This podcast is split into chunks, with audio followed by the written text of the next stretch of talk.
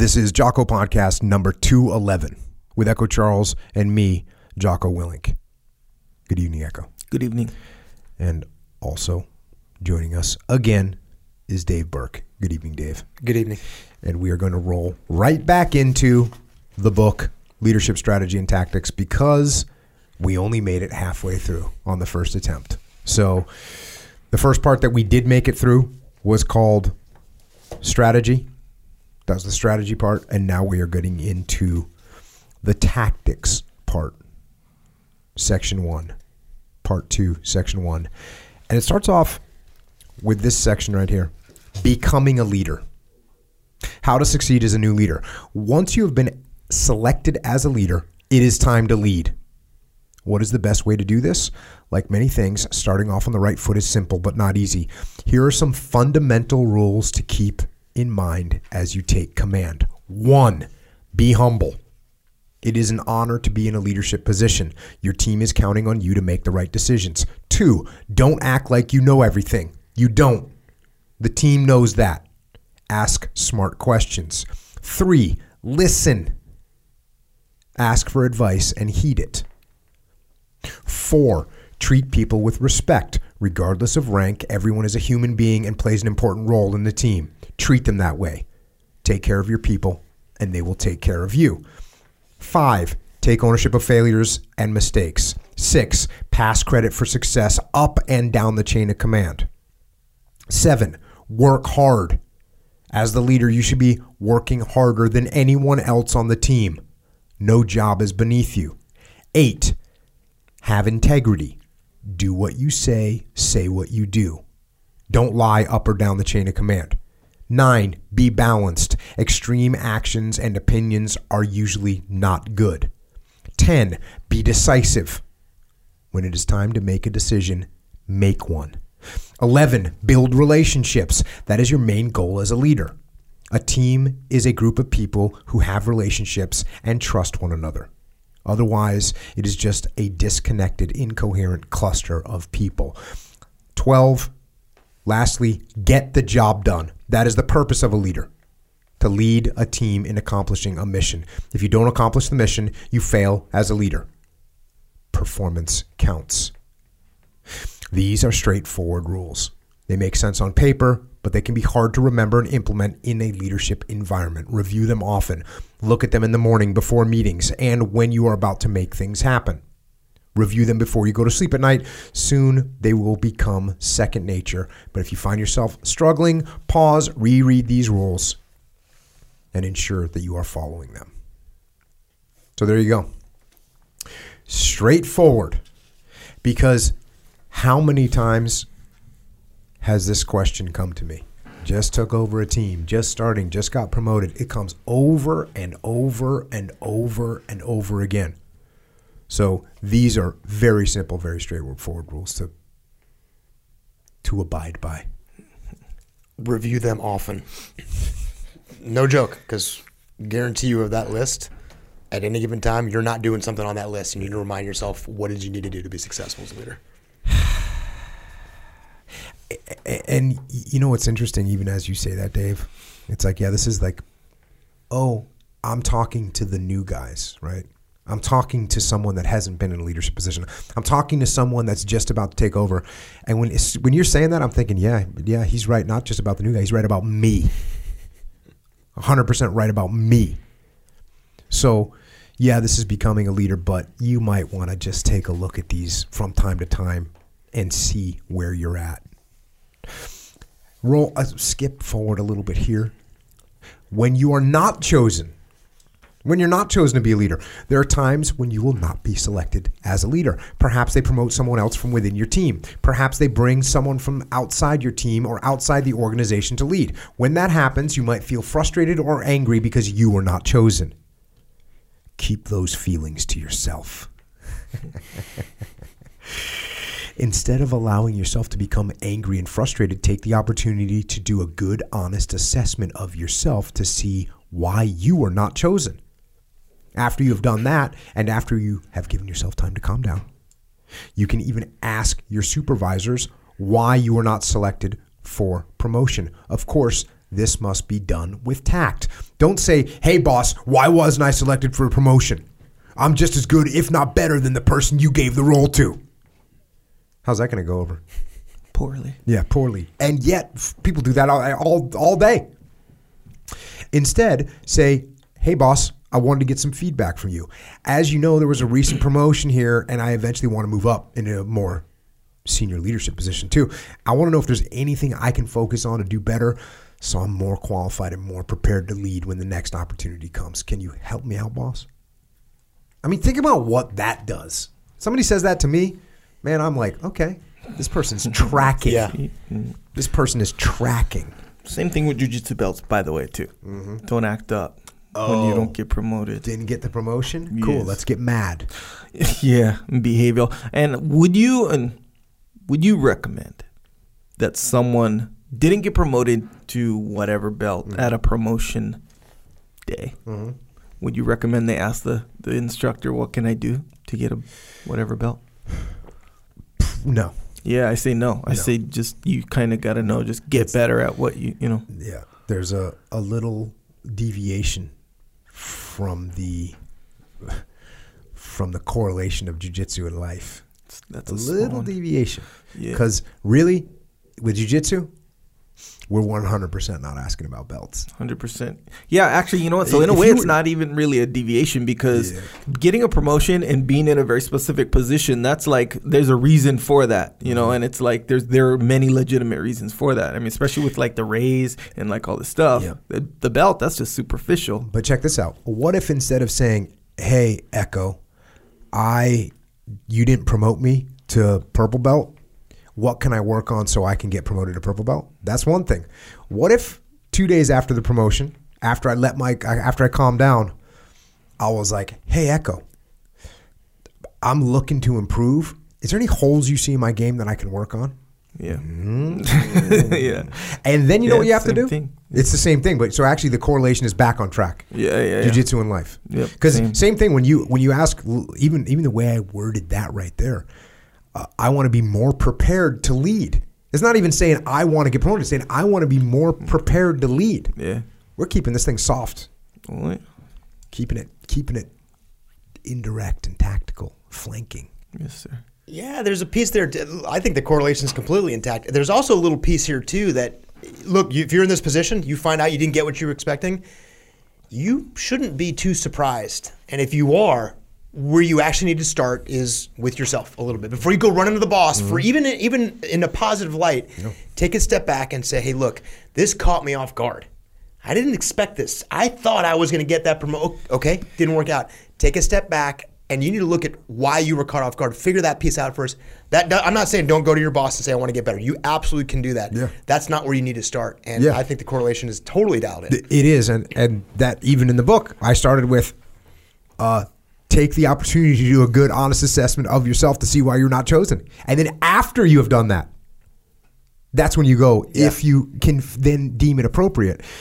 And then what's interesting, and this is also makes sense on both fronts, and when you receive that feedback, actually listen, Listen to it. to it. After all, you just asked for it. As human beings, we have a strong tendency to get defensive. Don't. Instead of getting defensive, listen, truly listen, and try to understand the perspective being offered. Then take ownership of those shortfalls and try to make improvements in the areas of critique you have received. There's a whole uh, whole thing that's been unwinding in my brain and you and I were talking about it, Echo, the other day, not on the podcast, but just in life. There's this whole thing where the ability to detach is what allows you to see your ego. The ability to detach is what allows you to say, oh, yeah, I'm not as good as I think I am, or as what it looks like from my perspective. So that this is what made me think of this is what you just said. If you're caught off guard, if you're caught off guard and you don't get promoted, clearly you aren't detached enough to see where you actually rank out with everyone else. Mm-hmm. So this idea of of ego, of the ability to detach, and of cognitive ability that Dick Thompson talked about. Those things are all this this thing that's all wrapped up in one. They, well, they're not I don't know if they're wrapped up in one, but they're all related. Yeah. Because if you if you talk to someone that has a big ego, their ability to detach is tiny. Yeah. Because if they were able to detach, they'd be able to take a step back and see how out of line their ego was. And they'd see how other people are perceiving them. That's the crazy thing about someone with a big ego. They don't even see how other people perceive them. Or, like you said in our conversation the other day, when they get told they have a big ego, they actually see it as a positive thing. Like, you're damn right. That's because I'm over here winning. Yeah, yeah. And you say, hmm, interesting, because no one likes you. And that means, yeah, you can for, blunt force trauma some stuff right now, but where it's going to end up is not good. Yeah. So, this whole thing of being able to detach, if someone has a big ego, it indicates that they're not able to detach because if they could, they'd see it. Yeah. Yeah, it's almost like they they're like, okay, I'm awesome. I'm the man. I'm awesome or whatever. And you're like, hey, you have a big ego, right? And to mm-hmm. them, they're like, yeah, like I'm awesome. Of course, I have a big ego. Like I just, I'm recognizing my awesomeness. Yeah. Like that's kind of the only way to see it. Like it's obvious that everyone else sees it, and I'm just one of the many infinite people that recognizes it too. Well, yeah, I am one of those people. Yes, it's like real obvious. You know. And you should probably raise the flag that says, I don't know how to detach. yeah. Yeah, well, you're talking about the cognitive component of that too. That ego also does another small little problem, which prevents you to do the thing that you just said was actually listen to the feedback Yeah. and get better, uh, which you you can't do if you have an ego. So the ego, when we say it infects everything, it infects everything. And you say this in all the books that you talk about on the podcast. I know you already said it. I'll be repetitive. You have to read every word of this book. Everything. I mean, Jocko's skipping, you know, just out of necessity for time. Everything needs to be read, even in this sequence too, from strategy down to tactics. And even this, what seems to be small components of that, actually feed into this larger thing. You have to read all of this uh, when you get this every word. Yeah, there's there's a lot in the words. Yes. There's a lot in the words that I'm definitely not covering right now to give people kind of an overall feeling uh, of what is in the book. And there's an audiobook as well, which I read. So there's that as well. If you if you're not really into reading. Okay, I had to I had to cover this too, which is overcoming a grudge. Go into the book. There will be times in your career when there will be when you will be the one promoted into a leadership position and placed above your former peers. This can be challenging, but when handled correctly, the challenge can be mitigated. Most of your former peers will accept the situation and get on board. But sometimes there are people who get bitter and resentful that they weren't promoted and they show that bitterness. There are some ways to mitigate a bad attitude from your former peers. At first, don't try and force your rank down their throats. Tell them you appreciate their experience and you will be looking to them to help lead. Let them come up with plans and ideas, ask for their input.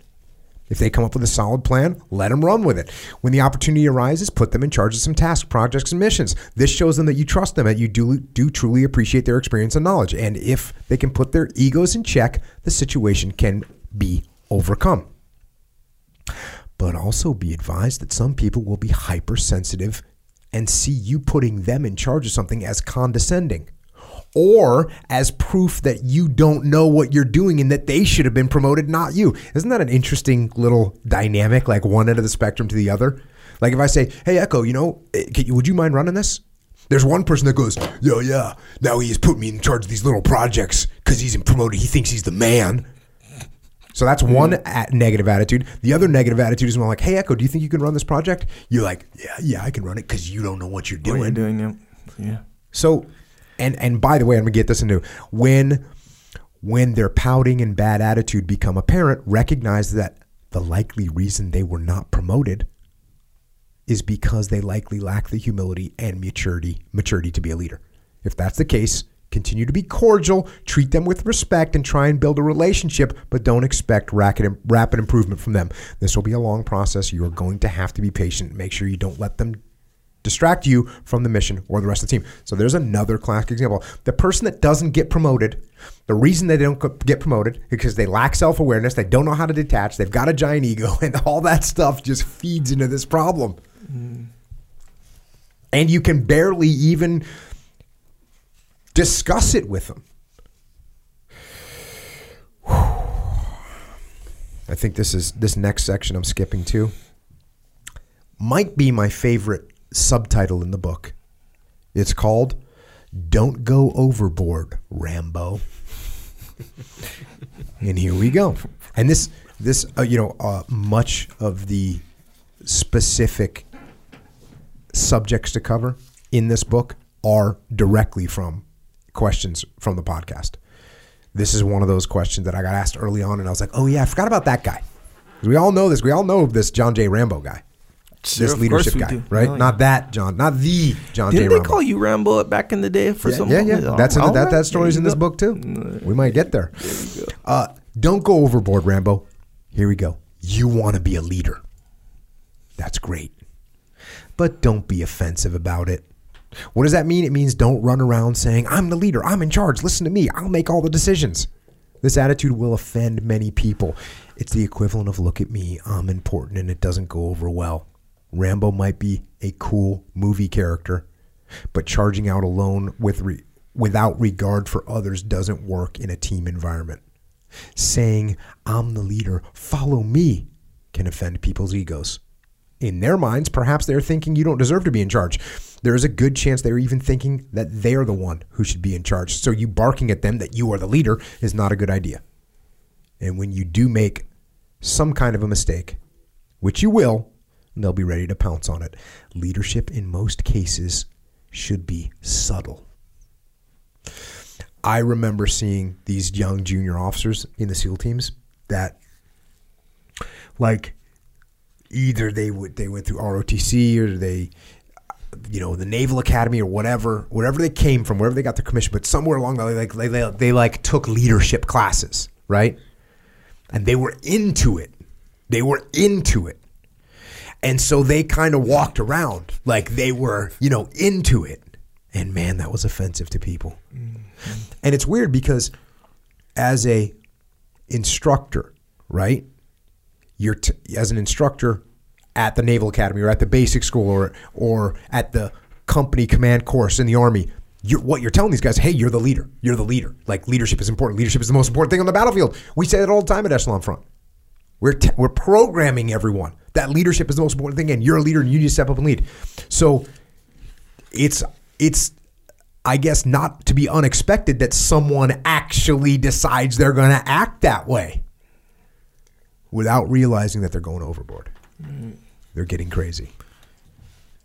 Yeah, kind of like they're important. The most important thing on the battlefield. For sure. Nicely done, Echo Charles. Exactly. Leadership is the most important thing on the b- battlefield. You aren't the most important thing. Excellent work. That might that might have topped your last your last epic contribution. Oh, right. The football one. The wide receiver and the yes. quarterback. Sure. Yes. That was a that was the other one. So. There's been some times, some moments Yeah. we are all appreciative of. Right on.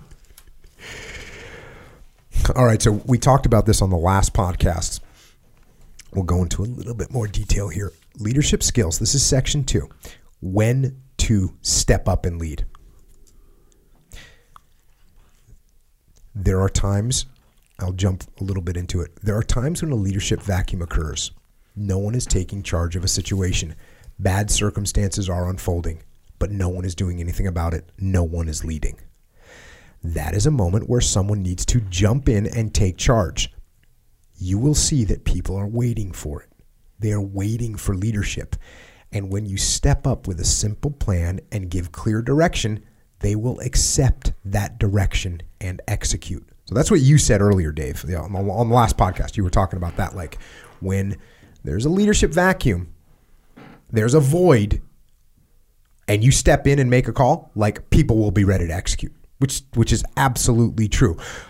Going back to the book, but it uh, isn't always that simple. if you are the only one who has recognized the threat of inaction, if you are the only one who recognizes the leadership void, then other people on the team might not be waiting for someone to start leading. They might think everything is okay. So if you jump up and start barking orders, they might be taken aback by it. They might be offended or feel you're stepping on their toes. So that's a very interesting dynamic. And you know, when I was writing this part of the book, and I forget what what triggered me. I think it was it was probably a question from the podcast to really start thinking about all these situations that I've been in, where being detached, having you know stepping back and watching these things unfold, and then seeing even detached from myself, where I'm watching when I'm going to step in, and then watching when I was running training, watching platoon commanders, you know, jump in there and start to take control when the moment wasn't. They were close but the moment wasn't ready for it. And this is a matter. This could be a matter of seconds. Seconds. It could be a matter of seconds when the platoon chief and the LPO and the machine gunners all think they know what's going on, and then all of a sudden you jump in and say, "Hey, we need to fall back." The first response you're going to get is "Hell no." And th- now what we have is confusion and and breakdown. If you give them one, you know, you give it another 2 seconds where all of a sudden that that building people see that that building you're moving towards is occupied. People go, "Oh." And they stop and get down and now you go, "Fall back." Everyone was waiting for that command and they execute it. Continuing on, that's why you might want to hesitate a moment when you see that leadership vacuum appear. That is a tactic I used as a leader throughout my career. Of course, if there was an immediate threat that needed to be addressed instantaneously and no one was doing anything, I would step up immediately and make a call. I would fill the leadership void. However, if there was a problem unfolding a little more slowly, I wouldn't rush to take charge. I would let the problem develop a little bit. I would look around, detach mentally, and truly observe the situation. I would confirm that what I was seeing was correct. I would allow an opportunity for someone else to step up and fill the leadership vacuum. And if someone else did, then I would initially assess their plan and the directions they were giving. If they were giving good guidance, I would support them. If they gave bad guidance, I would cons- continue to consider what a better plan was so I could give corrections when the time was right.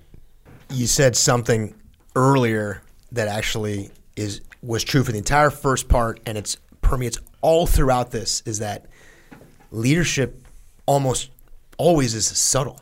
It's a subtle thing, not this loud overbearing thing. And one of the things we get asked about a lot when we're talking about dichotomies is this phrase default aggressive. So it's the first mindset we talk about being aggressive with solving problems. It- but people take that with I'm being aggressive, so I am doing the right thing. No matter what it is, if I'm being aggressive, and that's what we have to do. And the idea of waiting, you know, a couple seconds, whatever this, the idea of waiting to be effective, the, the most common pushback was there was a vacuum, there was a void, there was somebody needed to step up and lead. And the hardest feedback to give people is actually that's not what was happening. That's what you thought was happening. But what they were over there doing is they were assessing or they were considering. You even talked about a little bit between those two platoon commanders where you made a call, people right on that, that first platoon, and it was the right call. You kind of did almost the same thing. Well, in that situation, that there, the vacuum actually wasn't there to be filled. Um, and this idea of leadership being subtle, it's not as satisfying as people want it to, to be. And they want this thing where it's loud and spotlights on you and you jump in and You mean where your ego gets completely Yes. Gratified you- by being yeah. the man? and you want to look around and, and, and you're welcome. Um, the subtlety of that in all the examples you go through, it's it's everywhere in leadership is the subtlety of it, and that really comes from part of it comes from experience, but it's also recognizing what are other people going through before you make a decision. this reminds me of something we talked about early on this podcast. This podcast was, you know, I was saying, listen, if you're doing it right, you're winning a battle, and the other person doesn't even know that there was a battle going on, right? You won, and and then you have to you have to control your ego enough that you don't say, "Look, I just won. You didn't even know it," because then you just threw it out the window. Same thing here.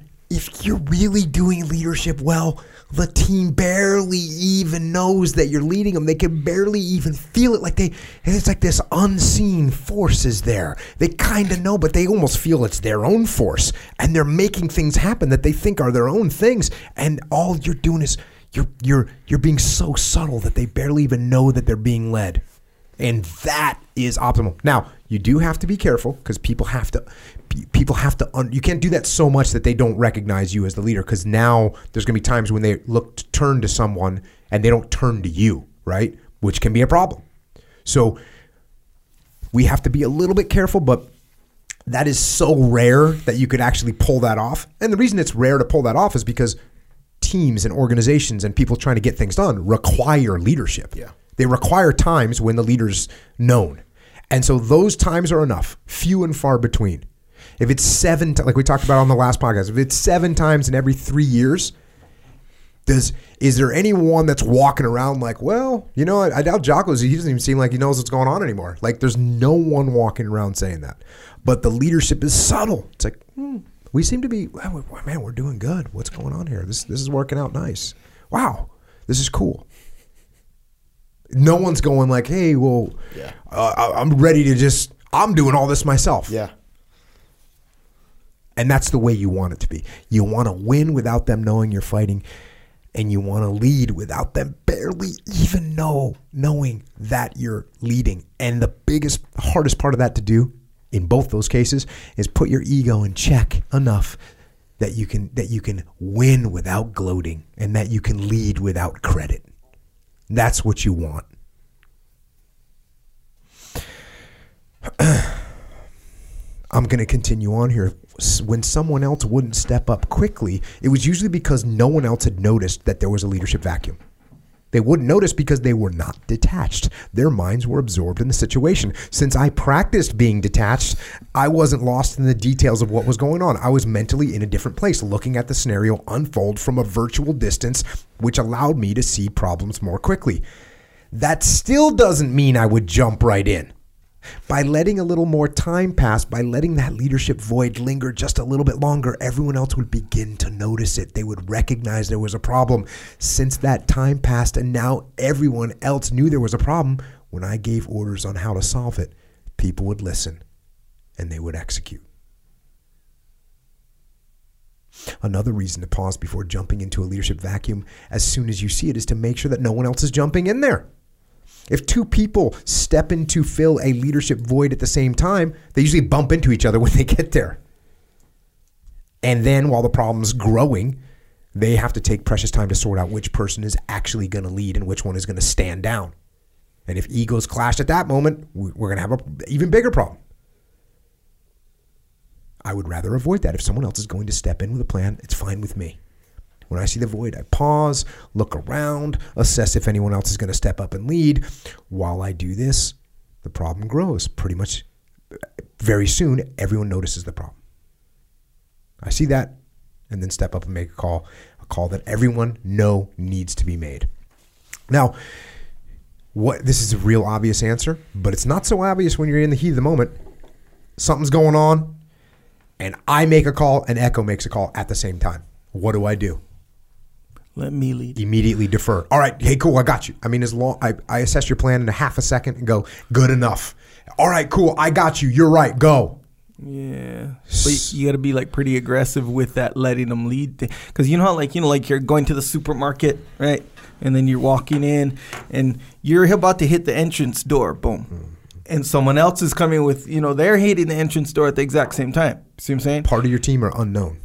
Unknown or whatever. No, no, unknown. Yeah, yeah. I guess unknown, but whatever. Yeah, unknown. This is where it would happen the most with un, uh, stranger. Then you're like, oh, you're a polite guy, right? Let them go, but they're just as polite as you. So they're like, no, no, no, you go. No, no, no, you go. And then you guys both decide, okay, let's not play this game. I'll, I'll go. But you both decided at the same time, so you guys both go. Now you're at state, uh, step one again. You see what I'm saying? So, what I would do, Okay. I'm not saying you under had one good comment today. Maybe you're reaching. Really no, no, no, no, no. But uh, but understand, it kind of seems like the same thing. Different That is level. the same different thing. level. It is. it is. It is the same thing where both people are going. All right, I'm going to make a call, Right. and and that is why. Yes, you're right. That's why even when I did this four second role play, I was like, "You're right. You got it." Go Take, like I, I'm going to make it that clear. Yeah, yeah.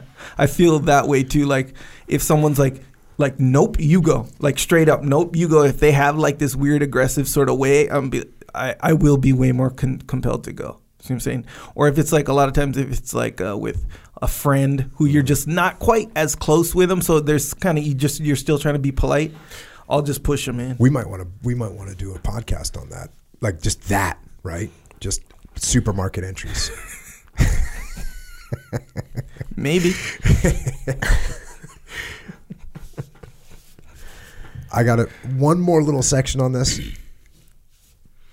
There's also an inverse to the leadership vacuum, and that this is one you see a lot as well, which is too many people try and lead. Everyone wants to offer their opinion, give advice, and weigh in on the decision. This can inhibit the decision making process and the leader's ability to lead.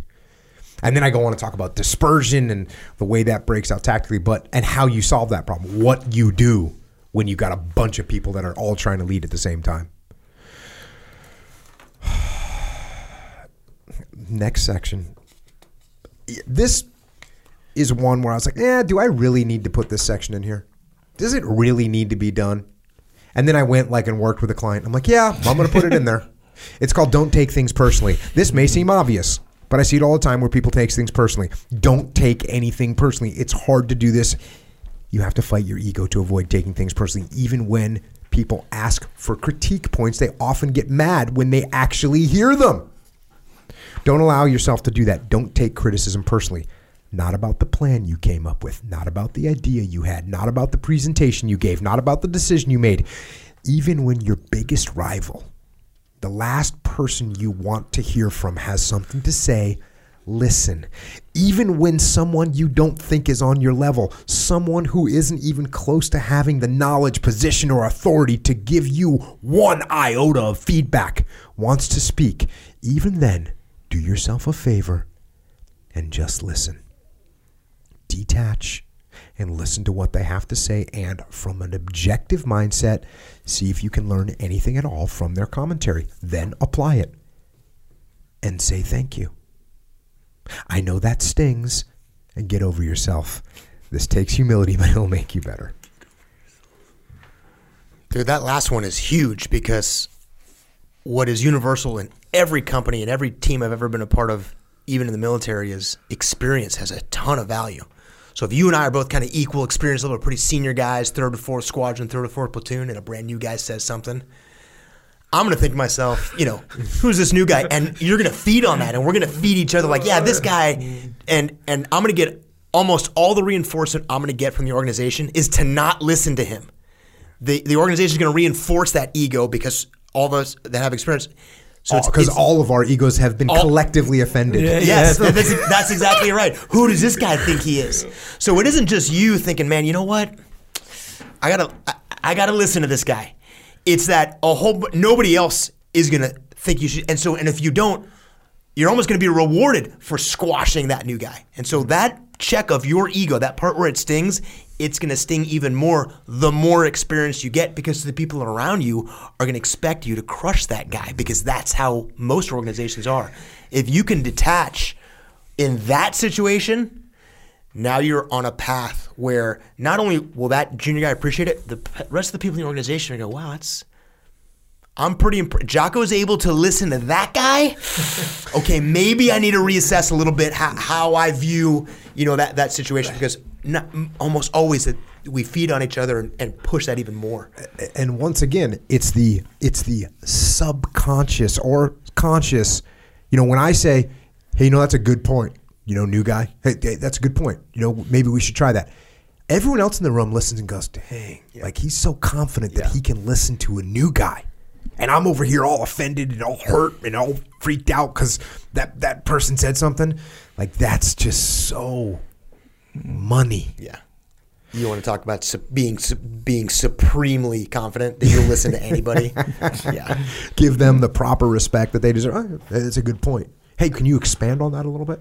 Mm. I mean, and to to the other thing that you said, which is no insignificant matter, what that new guy thinks of you is like, bro. Instead of shutting them down, Yeah. Mm-hmm. He's you got you've got a you've got a you got a supporter. Yeah. you got someone you can count on. Yeah. Next section, I got uh, th- this. Who knows? Who knows who knows why this hasn't been discussed in the world at a deep and and profound level because it's such a an important thing to know and understand. This little section is called "Don't Dig In." General George S. Patton, famously told his troops not to dig in. He wanted them to advance, advance, advance. You can't advance if you're dug in. Patton's idea of not digging in actually translates incredibly well from a leadership perspective, and it is one that I always kept in the back of my mind. When you have an idea, thought, or opinion, don't dig in. And what that means is don't overcommit to your ideas. Keep an open mind and leave yourself an out. When I was a, in a leadership position in the SEAL teams, there were always a lot of different ideas floating around how to execute a mission, what plan to use, which tactics were best. And like many organizations, no one could ever seem to agree on anything. But it was always safe to assume that when different people had different ideas, the idea that people liked the best was almost always their own. Maybe it's ego, maybe it's pride, or maybe it's just that people can see their own perspective better than anyone else's. This is not unique to the SEAL teams. People in different organizations everywhere all do the same thing. They tend to think their idea is the best, and they get hung up arguing about it. And arguing is generally bad. It means wasting time without moving forward. And what's worse, people often argue not for the best idea, but for their idea. And what really makes for a horrible situation is when people not only think their idea is the best, but they dig in to protect it. They aren't going to give any ground. They cannot concede a single inch in admitting theirs is not the best idea of all time. The more they come under attack, the deeper they dig in. They will not change their minds. To translate this back to tactical terms, when people dig in to defend their ideas, not only can they not advance them, they also cannot maneuver and change their thoughts. They're dug in and they can't move. And I used to see this all the time with some SEAL leaders inside of a SEAL platoon. They would come up with their ideas or, or plan and then dig in with and defend it with zero compromise. It was awful to see hours of fruitless arguments, which were not ever driving toward the best solution, but driving toward the leader's own solution. Leaders often painted themselves into a corner so that they eventually would be left with no choice except to order their subordinates to follow their plan. So, and I, I go into some more details about this, but you know, here's I here's how I kind of reflect my my tactics around this. I always avoided this. I would seldom dig in and get overcommitted to my idea, my plan, or my opinion. When someone had an opposing point of view, I didn't look for ways to prove my idea was better. Instead, I looked to see which idea was actually better. If my idea wasn't good, I conceded and accepted theirs. If the ideas were relatively equal, I would defer to theirs so they had ownership. If my idea was far superior, then the differences were usually obvious enough to convince the person with the opposing view that they were wrong. And I would never have to admit that I was wrong because I never claimed that I was right. that's such a little tricky move. Yeah, that that that's almost a, that that tricky move you just talked about. That question comes up. We were talking in the last Q and A is is, hey, how often do you think I'm wrong? And people are like, oh, you're wrong all the time. You're like, actually. Oh, this was at the muster. Yeah, at the muster. And I asked everyone. I yep. forget what spurred the question. Yeah, I said, was, "How it, often do you all? How often do you guys think I'm wrong?" Yeah, exactly. But it. it, it and so, what was? Well, the, the, that the story. Immediate inclination was like, like I'm always right because I have I have so much experience. I have the reason it's I'm almost never wrong is that I never make the claim in the beginning to put myself in the position. And, and the reason why I think that that conclusion is so important is when, as a leader, do you think it's beneficial for you to be in a place where you cannot maneuver? What, under what situation would it be good for? And if you can't maneuver, what does that mean for your team? You are the leader. There's the, and so it's not just about you and, and your inability to maneuver to turn, to move, to whatever is required, is what essentially seals your fate. And for the people, and the best way to be able to maneuver is is like well, you say never dig in, but when people are having those conversations, you want those conversations. If you're the leader, you should be the one of the last people communicating about what you think we should do because more than likely, the, the minute you talk, nobody else is going to talk because you're in charge. People don't want to talk over the leader. But if you're listening, not not waiting to talk, but actually listening, and you actually have the team that you think you have, the right answer will come out long before you have to say anything. And you never Nin- have to be 99 out of 100 totally. or 293 times out of 7. Yeah.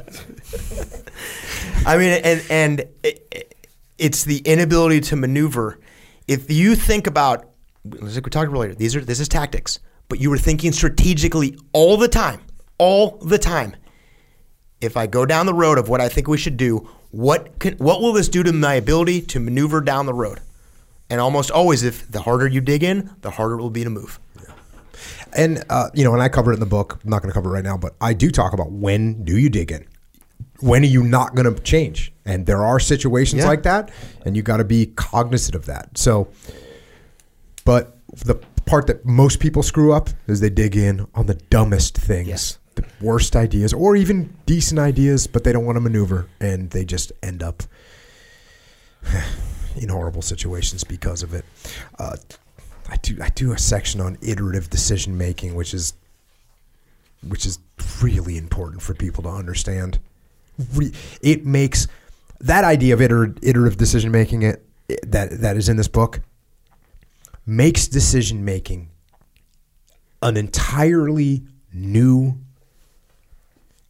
an entirely new process for people. Yeah. to th- to understand how to iteratively make decisions is is is a tool that people can use. And it's not the right tool all the time but it's a tool a large percentage of the time.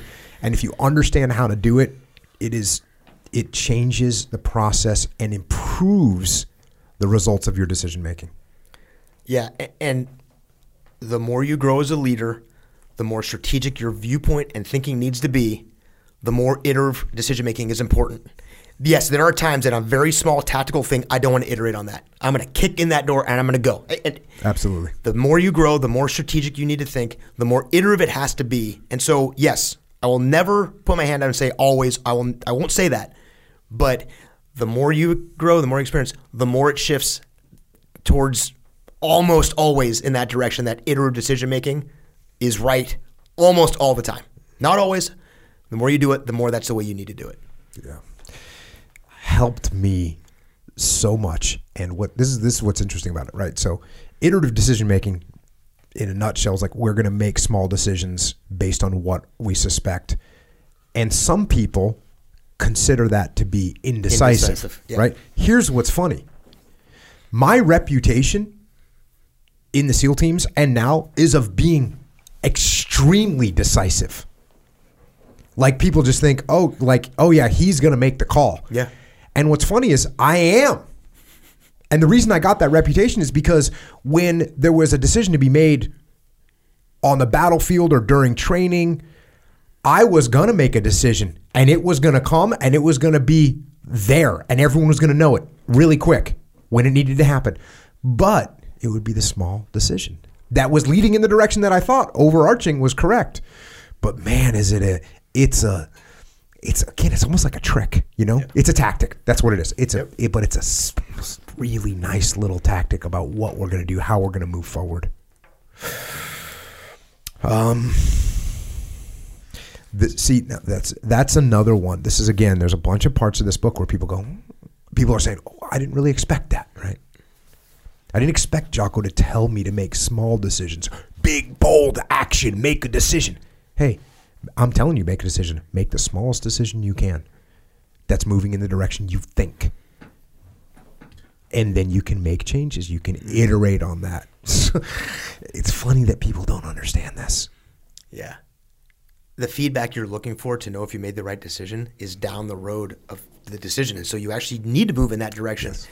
But you don't need to move that far to start getting feedback. And it's the that's the feedback you need and see if you're right. Yeah, I, that whole section is is it's good to go. Here's another little section that people will go, "Hmm, boy, this will flank some people. It's called Conform to Influence. Here we go to the book. As a new guy, I was extremely motivated. I wanted to train as hard as possible to prepare for war.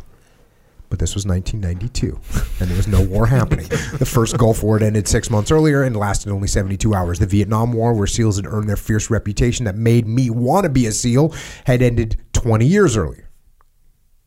This was full on peacetime Navy, but I was young and figured my war was coming, so I wanted to be ready for it. So I did things a little bit differently from most of the other people at SEAL Team 1. I got to work early. I did our team conditioning runs with heavy boots on instead of running shoes. I wore a rucksack with a 40 pound sandbag in it when we ran the obstacle course. I did night ocean swims alone with my web gear on. I tried to do everything just a little bit harder than what was normally required. I thought I was doing the right thing. After all, I was preparing for war. Unfortunately, my attitude was not appreciated by some of the older guys in my platoon. Sure, the other guys knew knew me. Uh, Sure, some of the other new guys who knew me understood my attitude because they went through BUD/S with me. They knew I was just fired up. But for some of the older guys, but some of the older guys thought I was going overboard. For them, have after having been in the SEAL teams for six, eight, ten, or even a dozen years, they knew that sustained performance as a SEAL wasn't a sprint; it was a marathon. They knew that additional wear and tear on the knees, shoulders, ankles, and back had to be monitored and mitigated. They knew we were about to start an extensive and arduous workup of long patrols, parachuting, fast roping, diving, and all kinds of other evolutions that would put intense physical demands on all of us. Those demands would be even harder on guys who had already done multiple deployments and workups. But for us new guys coming straight out of BUD/S, we were healthy and ready to charge. And in my mind, I was personally trying to take it to the next level. It didn't take long before I started to hear grumbling from some of those more experienced guys. Little comments started to let me know they weren't seeing things quite the same way I was. Here comes Rambo. Or look at this tough guy. At first, it sounded like they were joking, but the tone got stronger. And before long, I realized they did not like what I was doing. Now, it would have been very easy for me to assess the situation and cast the blame on them. I could have said to myself, What is wrong with them? I'm the one who's working extra hard. They are being weak. I'm hardcore, much more hardcore than they are. I am preparing for war. These guys should be working hard to be ready for combat like I am. In fact, can I even rely on these guys? As a young SEAL, still teeming with confidence after completing the world's hardest military training, I could easily rationalize my own behavior and at the same time denigrate the other members of my platoon, especially because in my platoon, some of the older guys weren't in the best physical condition. Of course, they don't want to do extra physical activity. They are weak. I am strong. They must be intimidated by me. Their egos are too big to handle a new guy like me coming in and getting after it. But then I thought about it from their perspective. Who am I? I am a new guy. I've never been on deployment before. I had never been through a workup before. Who was I to judge them? What did I know? Then I thought about it from a team perspective. We are a platoon. We are supposed to be a team to work together. And here I was alienating myself from the team. There was a rift forming between some of the older guys in the platoon and me. That was wrong. It was disrupting the unity of the platoon, which negatively impacted our operational readiness. So, you know what I did? I backed off. I did the extra work on my own time, but when I was with the platoon, I tried to act like the rest of the guys. To put it bluntly, I conformed.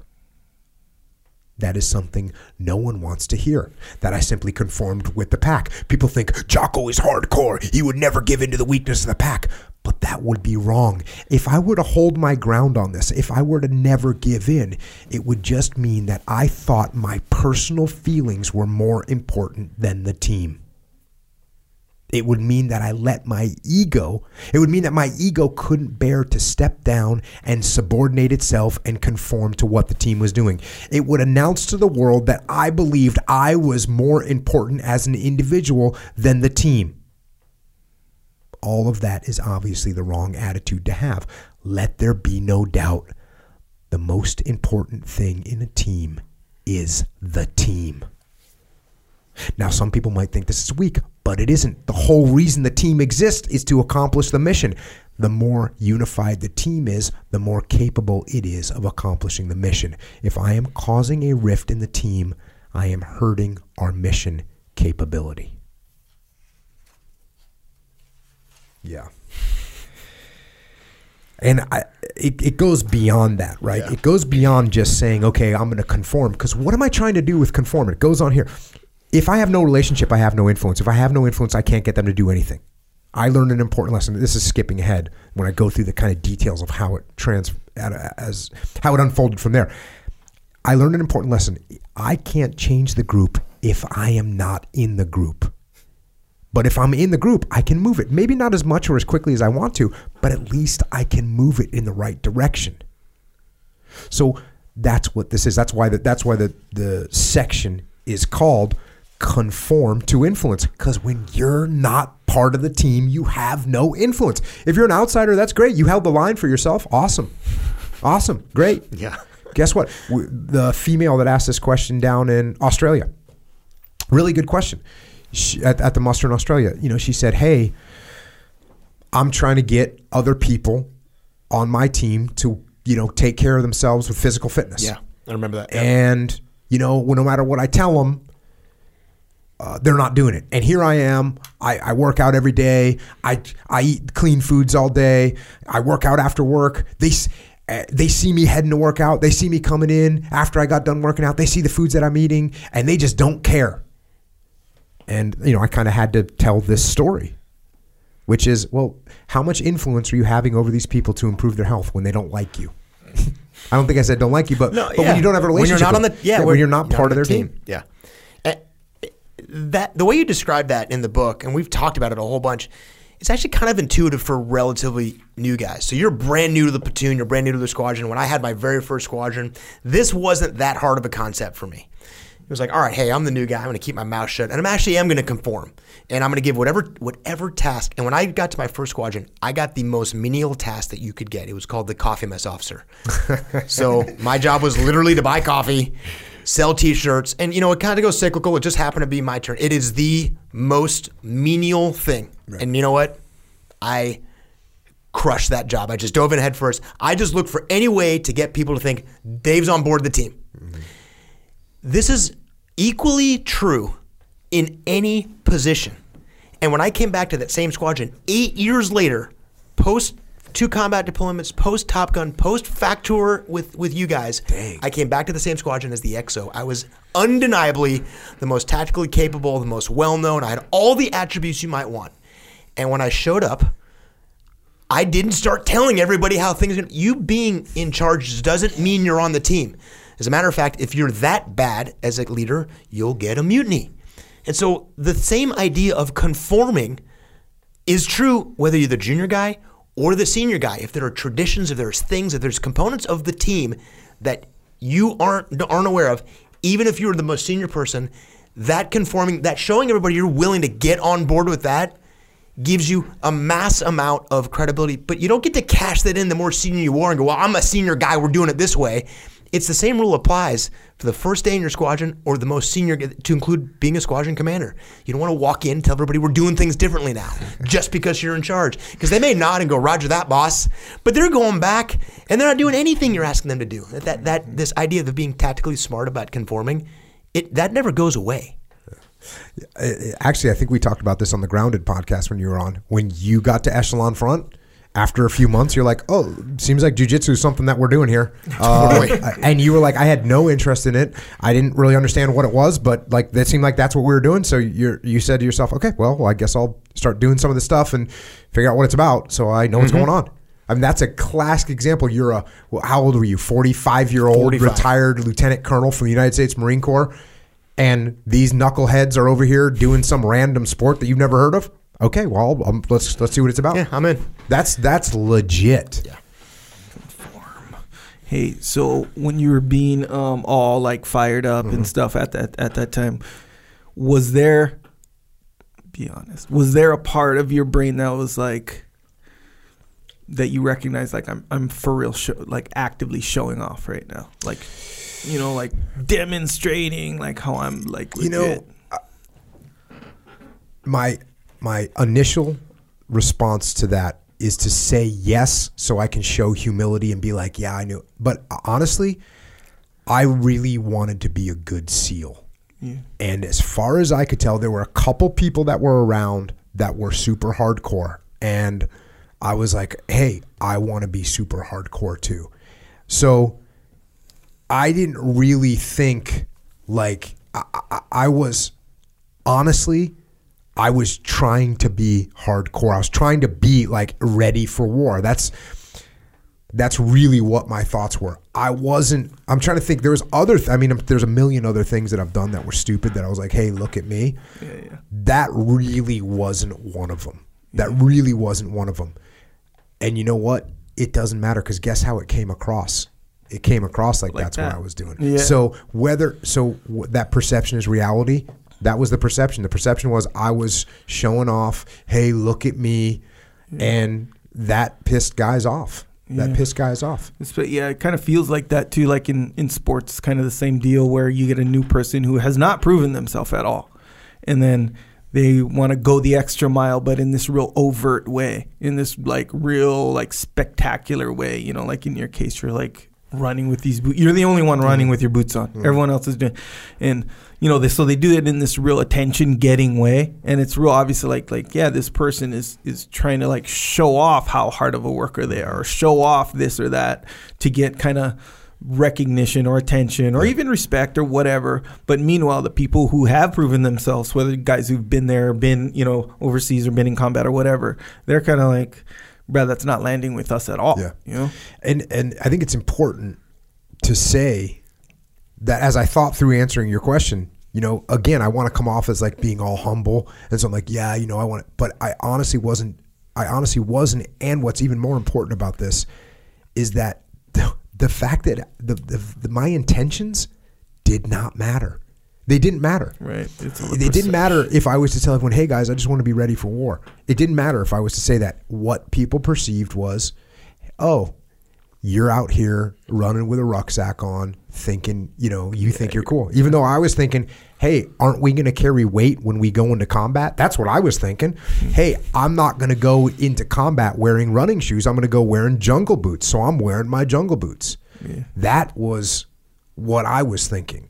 Doesn't matter doesn't matter the best intentions and then if you take that in a really mature way which i lacked but i was i this is again these are like these are like maneuvers that i barely made you know like when the terminator responses popped up in my eyes when guys started you know getting a little bit more straightforward with me like who who do you think you are like that kind of thing mm-hmm. is you know well i think i'm a seal you know what i mean like those kind of things Yeah. and actually, now that I say that, you know what? At this point, I didn't even have my trident. I didn't have my seal trident, so I wasn't a seal. So uh, still, so that's even that might have been when Dave talks about like, hey, it's pretty straightforward. You best conform. I was definitely feeling some of that. So, so it wasn't just me being hyper mature and super detached and able to. Part of it was like, hey man, I, I don't want to piss these guys off. These guys are the guys that give me my trident or not. Yeah. huh. But I definitely felt that this was a platoon. I wanted to be part of the platoon. And if you're not part of the platoon,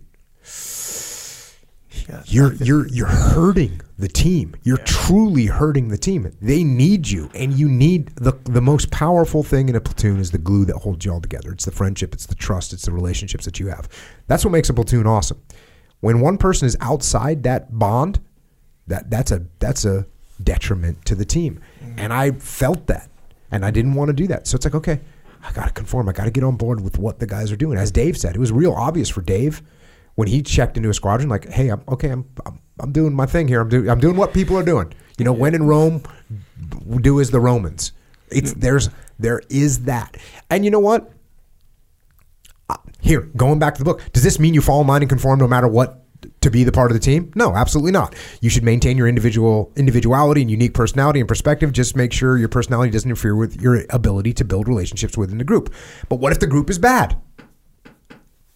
As I've said before, and I covered this in another section, if it is if the group is doing some things that are immoral, illegal, or unethical, you have to stand up. You have to be smart about but you have to be smart about how you make your stand, but participation or passive approval of such behavior makes you culpable. And then I, I say I cover this section in another part uh, on a different page. And then I go into like, hey, what if they're not doing anything illegal, unethical, but it's but it's going to be pretty bad for the mission? Well, then what do you do? Well, once again, is it better for me to have an antagonistic relationship with everyone on the team, or is it better for me to have good relationships where I can say, "Hey, can can we talk about what we're doing? Because right now I'm feeling like we might not be able to accomplish our mission, or, or we're gonna." There's the difference. Yeah. I mean, we've all been a part of a team where there's people on the team that aren't part of the team, and guess guess who's listening to them, right? Who, no one's listening. to. Nobody. Their wor- their their opinion means nothing. And so what you have to do is you have to conform in order to influence. So when you uh when you were being all fired, you know, Rambo or Yep, whatever, was there any like superiors, like a boss uh, figure that was like, yeah, good job, like kind of. Maybe not even like as a direct result of it, but that, that you were trying to kind of impress. Where because, what, I wasn't trying to impress every anyone. But it's interesting you're asking these questions. But I did get a vibe from some people that weren't in my platoon that was kind of like kind of like yeah, and most of those guys were way older. Yeah. Like way older. Like they weren't com- competing with me, right? They weren't in a platoon. They were above, they were beyond platoons. And so for them it was like, "Oh, young blood." Like I'll tell you what, when I go to the teams now and I see some young blood that are toeing the line, that gets me so happy, right? I love it. I'll talk to those guys all night long. I'll hang out with them because I like they're not. I'm not competing with them, right? I'm totally gone. I'm literally retired. Whereas maybe you're you know, if I was a little bit more in the zone with them, I might be like, "Who's this guy I think he is?" Right? Yeah, you might have that attitude. So there were some people that were way above me in the chain of command that I could sense. You know, they were kind of giving the little nod. A little nod to a new guy means a lot coming from some old oh, dude from Nam, right? But didn't really matter. Inside the platoon, I was doing the wrong thing. Right. And so in a way it makes it worse. So and I'm trying to think about my scenario. My past scenarios. What am I many? So, you know, like you get a new guy at work and he's working like extra hard, doing the right Mm-hmm. Oh, thing yeah. in a way, but he's and we get the feeling whether it's true or not. Mm-hmm. We get the impression, strong impression by the way, that he's doing it to impress the boss, right? So now we hate him. Mm-hmm. Yep. Yep. Because not only do we not want to work that hard, you're trying to basically make us look bad to a, for a specific reason, for for to the specific people, right? So it makes it worse. That dynamic makes it worse. Yeah. So now you're really not part of my team. the first job I got working construction, I, I showed up. I got hired out of Wendy's, Hell and yeah. and the guy, the guy, I was he had a little crew, and he comes in, and he looks at me, and I'm I'm the guy with the burgers on the grill, and I'm flipping burgers, and he looks at me and he goes, "What do you?" He said, "What are you doing working here?" And I said, "Paying rent." You know, I was like sixteen or seventeen, and he says, "You want to work construction?" I'm like, "Oh my god!" I'm so I, I you can't even believe how happy I was. And I go, "Absolutely." And he goes, because they were doing a project across the street, and he goes, "Come by tomorrow morning, six o'clock in the morning." Well, this was like a like a customer or something. Yeah, he was getting Wendy's. Oh, Him, he was getting. Wendy's for he had like a five man crew. And the next day, I show up there, man. I'm so happy, man. I turned in my Wendy's visor, bro. I was so happy. Show up, and the first thing he tells me was there was a, a bunch of concrete blocks had been dropped off by a dump truck, and they were whatever 50 meters away from where they were going to need to be placed for the foundation of this building we were building. And so he leaves me and this other guy, uh, Lewis. And Lewis was a character, man. He had just gotten out of prison, and he was he looked like he looked like a young Robert De Niro. He was Italian, and and I mean he really looked like Robert De Niro. Like he could have played. He could he could have been Robert De Niro. He looked just like him, and he just gotten out of prison, and his he was related to the owner, and so it was you know hey, can you give can you give uh, Lewis a job? Yeah, okay. So we get tasked. So they, they leave me and Lewis there to move these blocks. And bro, I I am so happy to have this job. I'm running. I'm running with two blocks at a time, one in each hand. I'm running back and forth and putting him in the position. And I mean, he gave they gave us like three hours to get this done, and I was done in 45 minutes. And I'm not even kidding. Like I was getting after it. But yeah, it took like 10 minutes for Lewis to you know tell me, "Hey, partner." And actually, he talked like the It wasn't a hey partner. He was in like this is this is uh, the Northeast like Italian. He's like, he's like, hey, you need to uh, you need to slow it down, my friend over there. and I just I told him, hey, you don't need to do anything. I got this. I mean, I was I was pumped. And um, but yeah, same thing, right? like like, but the, in that one, I didn't conform to influence. I just worked so hard. are sh- I said, you just don't need to worry about me. I'm happy. I, I- I'm as happy as a person can get to be moving some blocks around and crawling underneath foundations and getting after it. So,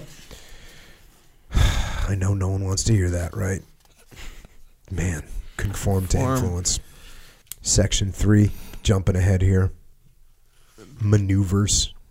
The whole section here on using leadership to teach and build. And I, I talk about, I talk about fixing a, when someone has a negative attitude. How do you fix that? How do you teach someone humility? And you, what we're doing is we're using leadership. We're using leadership to solve. So someone has a negative problem. How do we how do we fix that? Put them in charge. We have someone that needs to get humbled, that needs to learn some humility. How do you do that? Put them in charge. That's what you do. You put them in charge of something that they can't barely handle.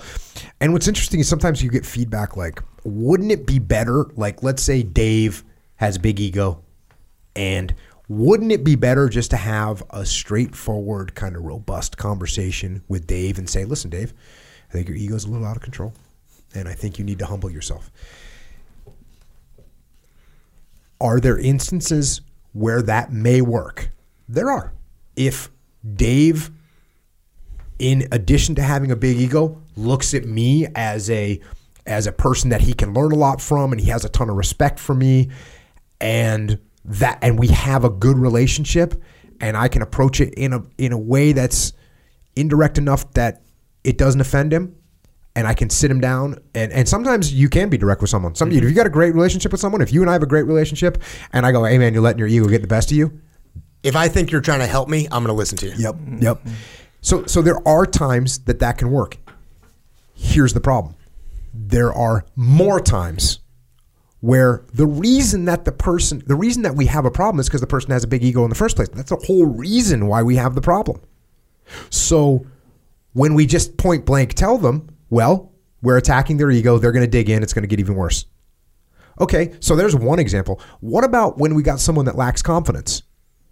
And wouldn't it be good if we could just tell them, hey, look, Dave, have more confidence? Guess what? The reason the person doesn't have confidence is because they don't have confidence. Just telling someone to have more confidence is zero effect. Okay, maybe it has 5% effect. Maybe it has an 8% effect.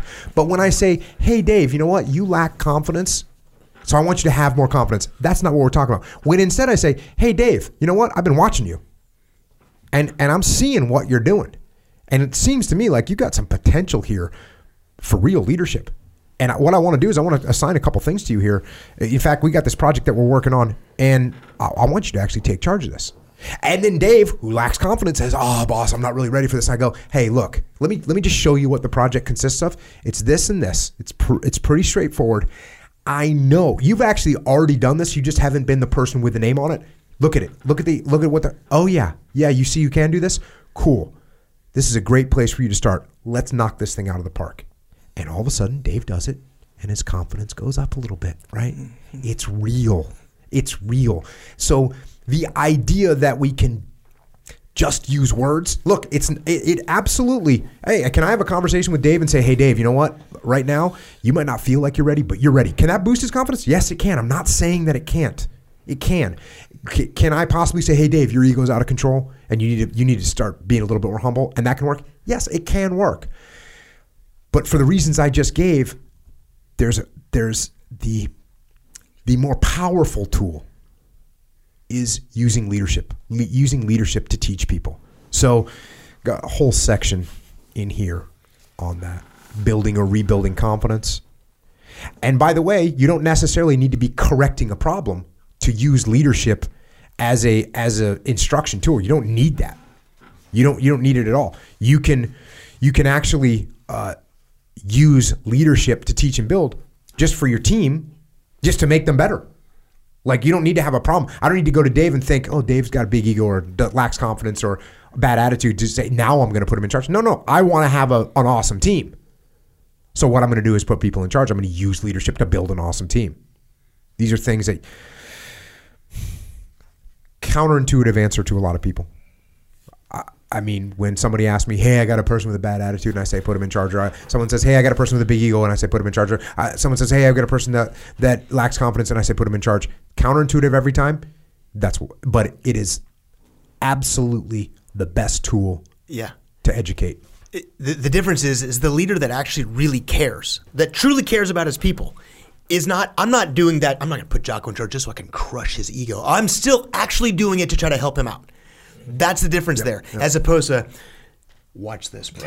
and then I just roll in on Jocko with the big ego because what I really want to do is crush him and assert my authority over him. The leader that actually cares about his people, that really wants the team to be successful, will look and then go, okay, this guy's got a problem. It's a totally understandable problem that most people have.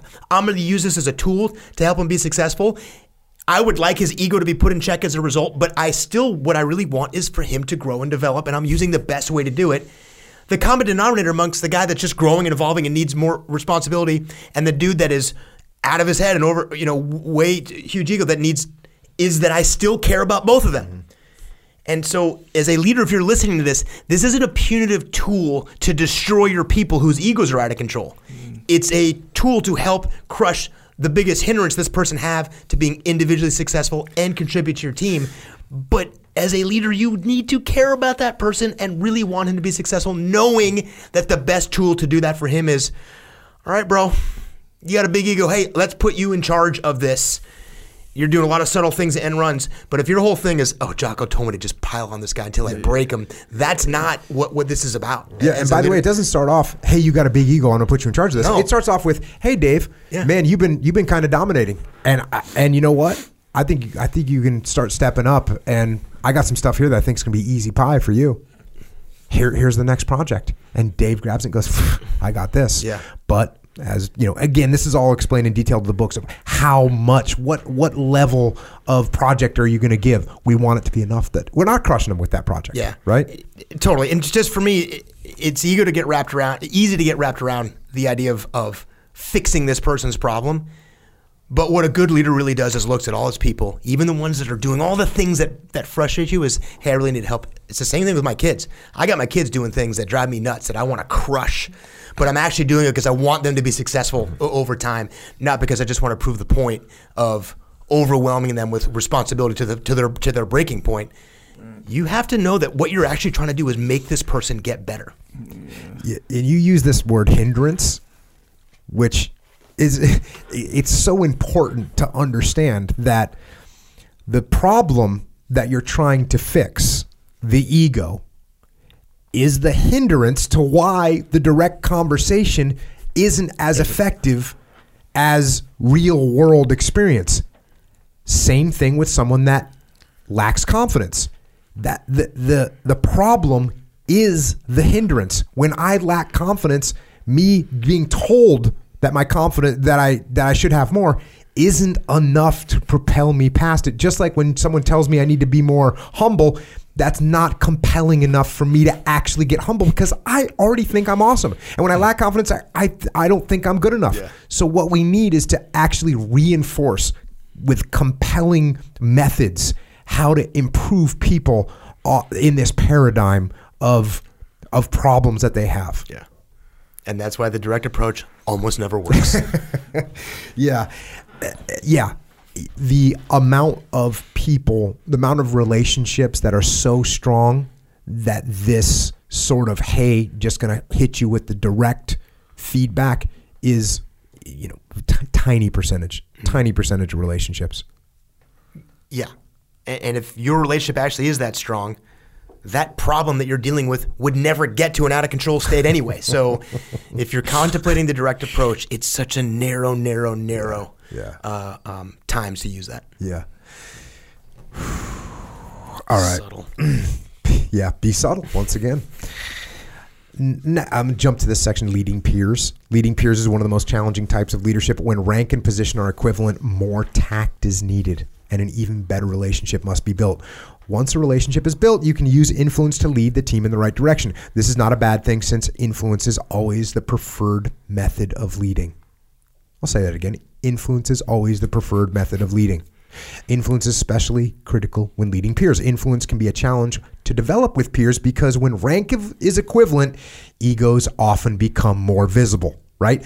Rank, my superior rank to yours, has some level of trumping your ego, of beating down your ego. Mm-hmm. When when there's no rank, when the ranks are equivalent, all of a sudden egos becomes the rank in many cases. People are always either looking to prop themselves up to get an edge on others. If you allow your ego to manifest itself when working with peers, you will draw out your the worst of your peers' ego as well. Egos must be subdued. Start with subduing your own. if you fail to subdue your ego, you will develop an antagonistic relationship with your peers that will result in a blue on blue, the military parlance for friendly fire, which means you will end up destroying your own team. Don't allow that to happen. Take the high ground and put your ego in check. Yeah. Hey, how do you do that? Here's it again. Here's the tactics of it. One of the best ways to su- subdue your own ego is and start building a relationship with your peers is by supporting their ideas. They might come up with a plan that's slightly different from yours, but if it's functional and will get the job done, support it. Let them take the lead. Don't feel the need to stick your chest out and flex your ideas. Instead, support your peers' ideas. Even if you think your idea is better, if your peers' idea is close, go with it.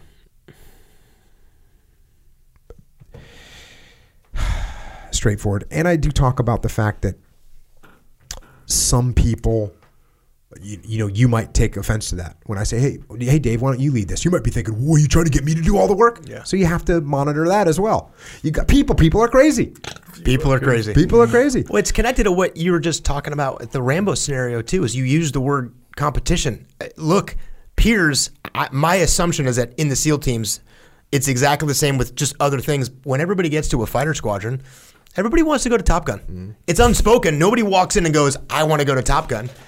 Or I want to go to weapon school. I want to be a senior instructor. Eh, but everybody knows that's what you're competing about. And you might have nine guys all checked in within the same time. They're all peers. And don't pretend like there's not competition amongst your team, all vying to have whatever that opportunity is. It's not Top Gun on the teams. It's it's something else. It's whatever is mm-hmm. relevant. So that competition is there, and so that is another component of why leading your peers is so hard, because there is a competition piece of that too. That the what got you there is the same thing that gets you to want to be successful there as well. I didn't get to my first squadron and say, well, my whole goal was just to be a pilot. I'm here. I'm done. I'm just going to ride this wave to shore. I got there. I'm like, okay, what's the next level on this mountain that I'm climbing? Which was that next thing. And out of the nine guys in my squadron that, uh, that were there, nine guys wanted to go to Top Gun. And so you're competing with them over things that are, are hugely important for them. So it makes that leading your peers thing even harder when done incorrectly, you can actually torpedo the entire squadron when those nine guys are fighting against each other so much so that it undermines the squadron. And guess what? Nobody's going to Top Gun. None of those guys are going anywhere to include you. And that subtle art of leading your peers, if you can get that down early in your career, that carries you. That will carry you forever. Because what you get on top of that is now you get more positional authority, more influence. It makes things a little bit easier if you got some credibility because you're in charge. But what you're leveraging is a skill you got at the beginning. That's part of the reason why those lessons you talked about early in the book are so important. Is that the foundation to be a good leader starts way earlier than you think. You're on the clock the minute you show up to any team, even as a junior guy. And the right frame of mind gets you to absorb more things early on so you can leverage that moving down the road. That is hard to do for a young person, especially when you're competing with the other eight dudes that want the exact same thing that you want. Hmm. you're on the clock On the clock, man. I, I go on here, skipping forward a little bit. If one of your peers' egos is out of control and they begin to maneuver to make themselves look good or even make you look bad, don't fall into the ego trap. Don't attack them. Simply continue to do great work and put the mission first.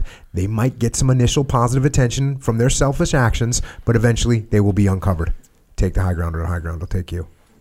You know, that's like the guy that doesn't pass information about, Yeah. you know, what technique you're using when you're flying your jet. Just going to keep that to yourself.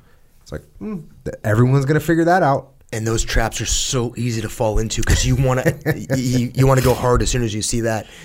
Um, you talked about you've talked about truth bombs in the past when people kind of throw those little subtle lies, those little kind of indications. You, you have to hold the high ground and know that sooner or later that approach that they're taking that's a losing approach. Yeah. And that instant gratification does not come. It's not going to happen that day. It's going to frustrate the hell out of you. But that if you get pulled into that, you will lose. You will lose as well. You've got to stay on the high ground there. Yeah. so easy to get trapped by that. So easy to just, and it's like from from the boss's perspective, when you see the guy that's trying to torpedo the other people, and it might take you a minute to realize it, right? It might take you, it might take the boss a little bit of time, and don't be the rat either, right? Oh God, no. Yeah, yeah. You don't want to be the rat either, but you keep your, you focus on the mission. You focus on doing the right thing. That rat's gonna, that rat's gonna, his tail's gonna get seen. It's gonna get caught in the trap. yeah. You can't hide. Yeah. Uh, got a section micromanaging, indecisive, or weak bosses. And I talk about what we do. How do we handle them? When to talk about the weak boss because I, I do a little section for each of those. But the weak boss, uh, there are some bosses who are just plain lackluster. My boss is weak. It is horrible. I've heard this complaint over and over again. I never looked at a weak boss as horrible. I always looked at a weak boss as an opportunity. If my boss doesn't want to come up with a plan, guess what? I will. If my boss doesn't want to clarify the mission, guess what? I will. If my boss doesn't want to take ownership, guess what? I will. And if my boss doesn't want to lead, guess what? I will. So that's pretty straightforward. Uh, you can probably imagine there's a but coming, but be cautious. As with micromanaging bosses or indecisive bosses, with a weak boss, you have to be careful when you step up to lead. Even with the feeblest and weakest of bosses, oh, sorry, even the feeblest and weakest of bosses have egos. And if you offend them, they may lash out at you. So don't be offensive or overly assertive when you start to make things happen. Use soft language and frame things in ways that do not diminish the boss's ego, but actually boost it. Here's some examples. Hey, boss, I know you got a lot going on, so I was thinking it might be helpful if I jumped on this project over here and moved it forward and move forward with it. W- would that be all right?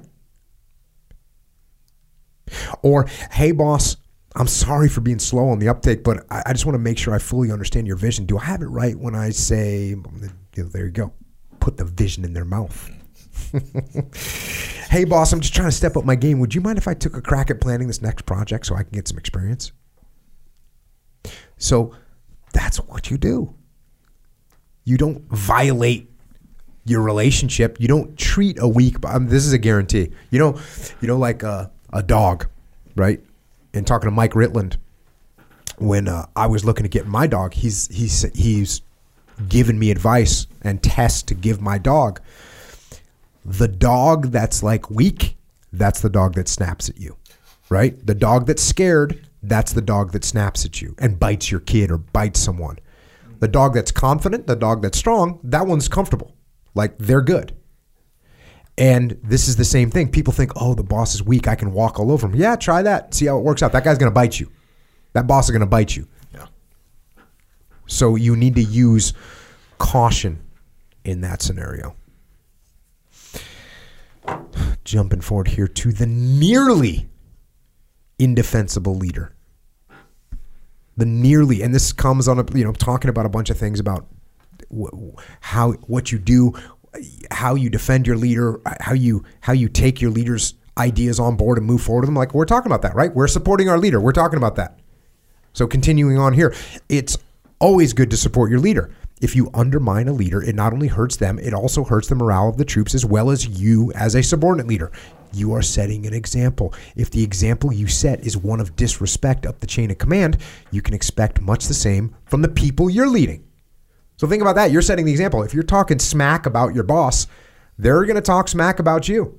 And that's a little trap you can fall into too. Because if Dave and I are working for Echo and Echo's whatever, got problems, weak, jacked up, one really easy way for you, for me to bond with you, Dave, is be like, Echo sucks. And you go, yeah, and we're bonding, but It's not good.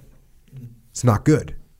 So, continuing on, when presenting a plan to your troops that you don't necessarily agree with, you could say, Well, I don't agree with this plan, but it's what the boss is telling us to do, so we have to do it anyway. And everyone always gives an example like that. Clearly, that is not a good approach. They will see that you don't believe in the plan. And if you don't believe in it, why should anyone on your team believe in it? And if no one believes in it, then why on earth should the team actually execute it? When a decision is made or a course of action comes down from the chain of command, you must execute it as if it were your own. Sure, you can debate your boss behind closed doors about what course of action you think is best, but once the decision has been made, you get on board and execute to the best of your ability. You tell the troops, the boss and I talked through this for quite a while. And when you look at it from all different angles, especially considering some of the bigger picture effects, I actually think this is the best solution for how we execute. So we're going to get it done. Like, okay, you know, okay, that's cool. And this is this stuff is just so nuanced. And, and we already talked about some of it on the last podcast. Now, how do you explain when you're doing something that maybe doesn't make as much sense as you want it to? And and by the way, the whole belief thing, like if I don't believe in what we're doing, real problem. And I talk about that as well. But here we go. But there are times. So I'm saying, hey, when the boss, if the boss is doing like, like reasonable stuff, borderline reasonable, right? Or uh, the things that you were talking about, I think it was on the last podcast, Dave. It's like, hey, we're ge- the, the chances of me getting ordered to do something that is legitimately catastrophic Yeah. are so small. So we're not talking about that most of the time we're talking about somebody like hey i don't 100% agree with this but we're going to work we're going to build a relationship i'm going to build a relationship enough so that you know my boss is never going to tell me he's going to let me do whatever i want. That's where i'm going to get to. I promise i'm going to get get there with my boss. I promise that. That's what's going to happen. So we're not talking about that. Now now we start talking about a boss that is nearly indefen- indefensible. There are times when the boss can be nearly indefensible. Notice i'm saying nearly. Perhaps she is egotistical or arrogant. Maybe he is condescending to the troops. Or maybe the boss makes bad decisions over and over again. In these cases, blindly defending the boss will put you at odds with the team members. They see and know the boss is horrible. And if you blindly defend them, if you blindly defend the boss, your credibility takes a hit. But that doesn't mean that openly belittling or disparaging the boss is a good option. That behavior from you leads to complete disrespect from the team and a failure of good order and discipline. You have to balance defending the boss with connecting with the troops. Here are some phrases that convey the right message that even if you don't have the highest regard for your boss, you still value the importance of accomplishing the mission. So that's the scenario. You got your boss that is like, bad, they're not good but you can't openly disparage them because they're not doing any any hanging offenses, right? Right. They're not doing anything or ordering to catastrophic missions. So here's the type of language we're going to use to the to the troops. Listen, the boss not, might not be perfect, but he is driving us toward the same strategic goal we want to accomplish. So we're moving. Another one. Look, the boss may might not be ideal, but she still gives us the support we need. And the better we perform, the more support we will get. There you go. Look, you're, you're on that fine line. Here's another one. A, the boss has some quirks, but we know where he stands. So we work with him to the best of our abilities, which means dealing with those quirks so we can get the job done. Another one. Complaining about the boss doesn't get us anywhere and it doesn't make our jobs easier. What we can do is try to form a good relationship with her so we can influence her in the right direction. So that's what you do. And by the way, none of these are none of these are uh, uh, lies. These, these are like the truth. These are what you should do. These are what you are doing as a leader. Dude, I was just thinking about that that section earlier of, of telling the truth. And there's a common thread in every type of boss. Do a really good job and support them as best you can. good bosses, bad bosses, micromanager, laissez-faire, wants all the credit, is afraid of being if you do that in almost every situation, you're going to get towards the outcome that you want. And if you actually have if you have a hard time with your team walking back from a meeting where okay, setting aside the one in a million catastrophic just like stupid plan, nobody really likes it, they don't really want to do it, they can't really get behind it. What does it say about you as a leader to come out of that meeting? Jocko and I go back and forth for hours. Hey, at the end, this is the plan. We're moving forward. Hey, team, hey, listen up. Here's what we're doing. Okay, all the grumblings, pushback. If I can't go, li- li- guys, listen. I understand. I understand some of those frustrations, but listen. Here's the deal. We actually we have a lot of influence here, a lot, a lot of control. Let- The best thing we can do is get through this as quickly as we can, as effectively as we can, and move on to other things. What does it say about you as a leader when your people are like, no, we're not going to do it. The plan is that stupid. Yeah. And and the last thing you want to do is convey the, yeah, we shouldn't do this. This is really stupid, and he's an idiot. Most of the, almost all the time, when I find myself, and I've I've implemented really dumb plans for my boss a million times, and just about every time I told my guys what we're going to do, you know what they said? Okay, Roger roger, that. that. boss. And you know what? They just go do it. The job gets done, and you move along. And that's kind of how it happens. And so, if your people are pushing back so hard against the bad boss, the problem probably isn't your bad boss. The problem really is with you. And the solution to that is the exact same solution when I work for the best leaders I've ever worked with in my career. Do a really good job and support them as best I can, mm-hmm. and just move on. Very good advice. I, I I go into a section here that's called punishment. Punish must be punishment must be dealt out at times, but a good leader should need to use it seldomly. If a, leader gives good, clear guidance about what needs to be done, how it needs to be done, why it needs to be done, and what the consequences are if it is not done correctly, the troops should carry out what has been asked of them. So, I'll just continue. If for some reason your troops don't execute the plan, then of course you should first look in the mirror. Do not assume the troops have simply decided to do what decided not to do what was required of them. Instead, assume you did not give them appropriate direction and that is the reason for the transgression. If you have confirmed that a rule was violated or direction not followed, even though it was understood, some punishment must be meted out. Again, this should be rare because if a leader is doing his or her job correctly, members of the team will understand what, how, and why they are doing what they are doing and execute it appropriately. The need to punish someone on the team is almost always a direct reflection of the leader and the failure to lead appropriately. This might seem extreme. And in fact, it is. It is extreme ownership. If a team member is late, perhaps the leader failed to explain the importance of being on time. If the team member fails to complete their portion of a project, perhaps the leader didn't give the support required. If a team member drinks alcohol and gets into trouble with the police, perhaps the leader failed to set clear parameters around drinking. The list could go on indefinitely. A leader is always responsible for the actions of his or her subordinates. So, punishment you know? And then i go look i get into it. I get into the fact that sometimes punishments do need to take place. But man the amount of times that i punished people like that i gave legitimate punishment to people that have worked for me is I, it's it's a it's less than i mean i can count on one hand where this person like knowingly violated something and it was just you need to you, you need to pay you need to pay the man on that one but it should happen so rarely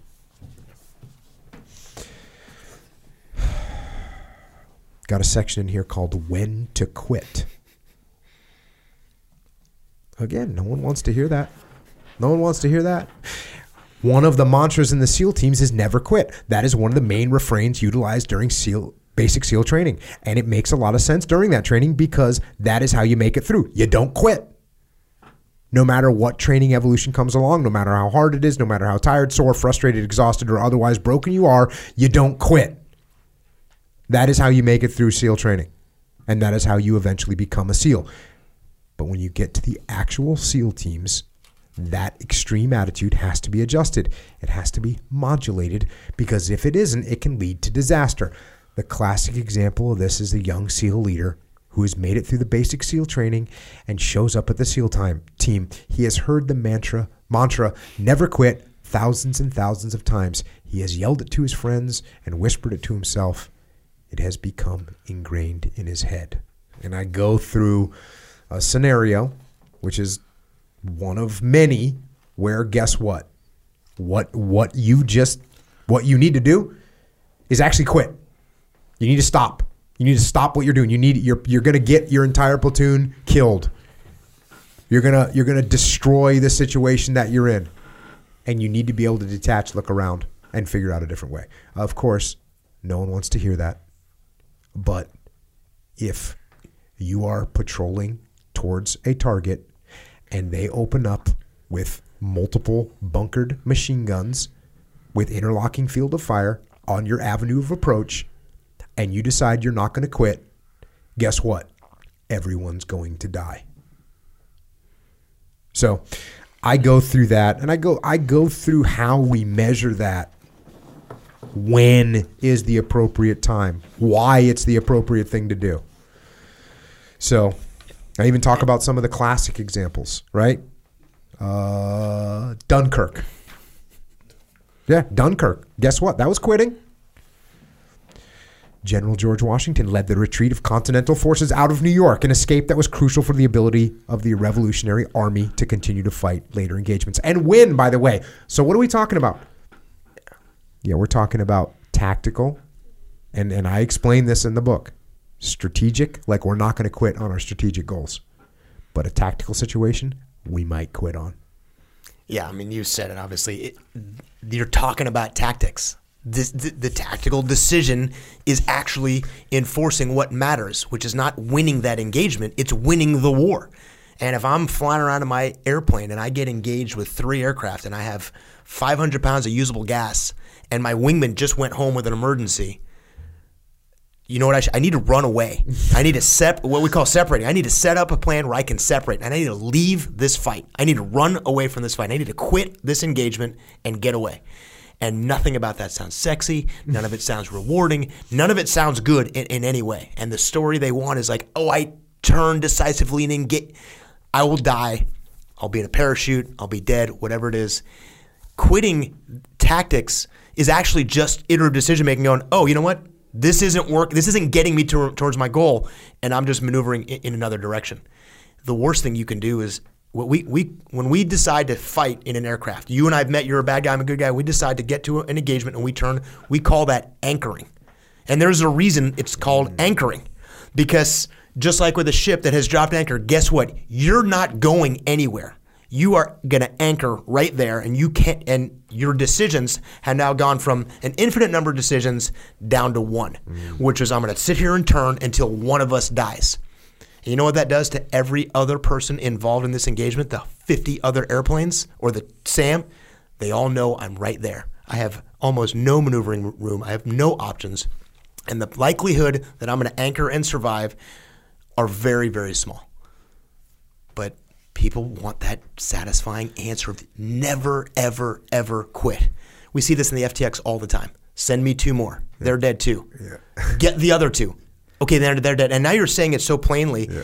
but it's that mantra in their, in their mind is never quit. And they don't understand that you're talking about a tactical versus a strategic thing. And, and that's the biggest difference. Yeah. Don't anchor is similar, I guess, than to don't dig in. Don't dig in. Because right. you're going to give up your ability to maneuver. That's exactly and right. is that because once you once you decide you're going to fight, you just don't have the aircraft doesn't have the capability to just get out of there? It's two reasons. One, no different than you as a task unit commander looking down the sights of your rifle. So I'm now decisively engaged with one other aircraft.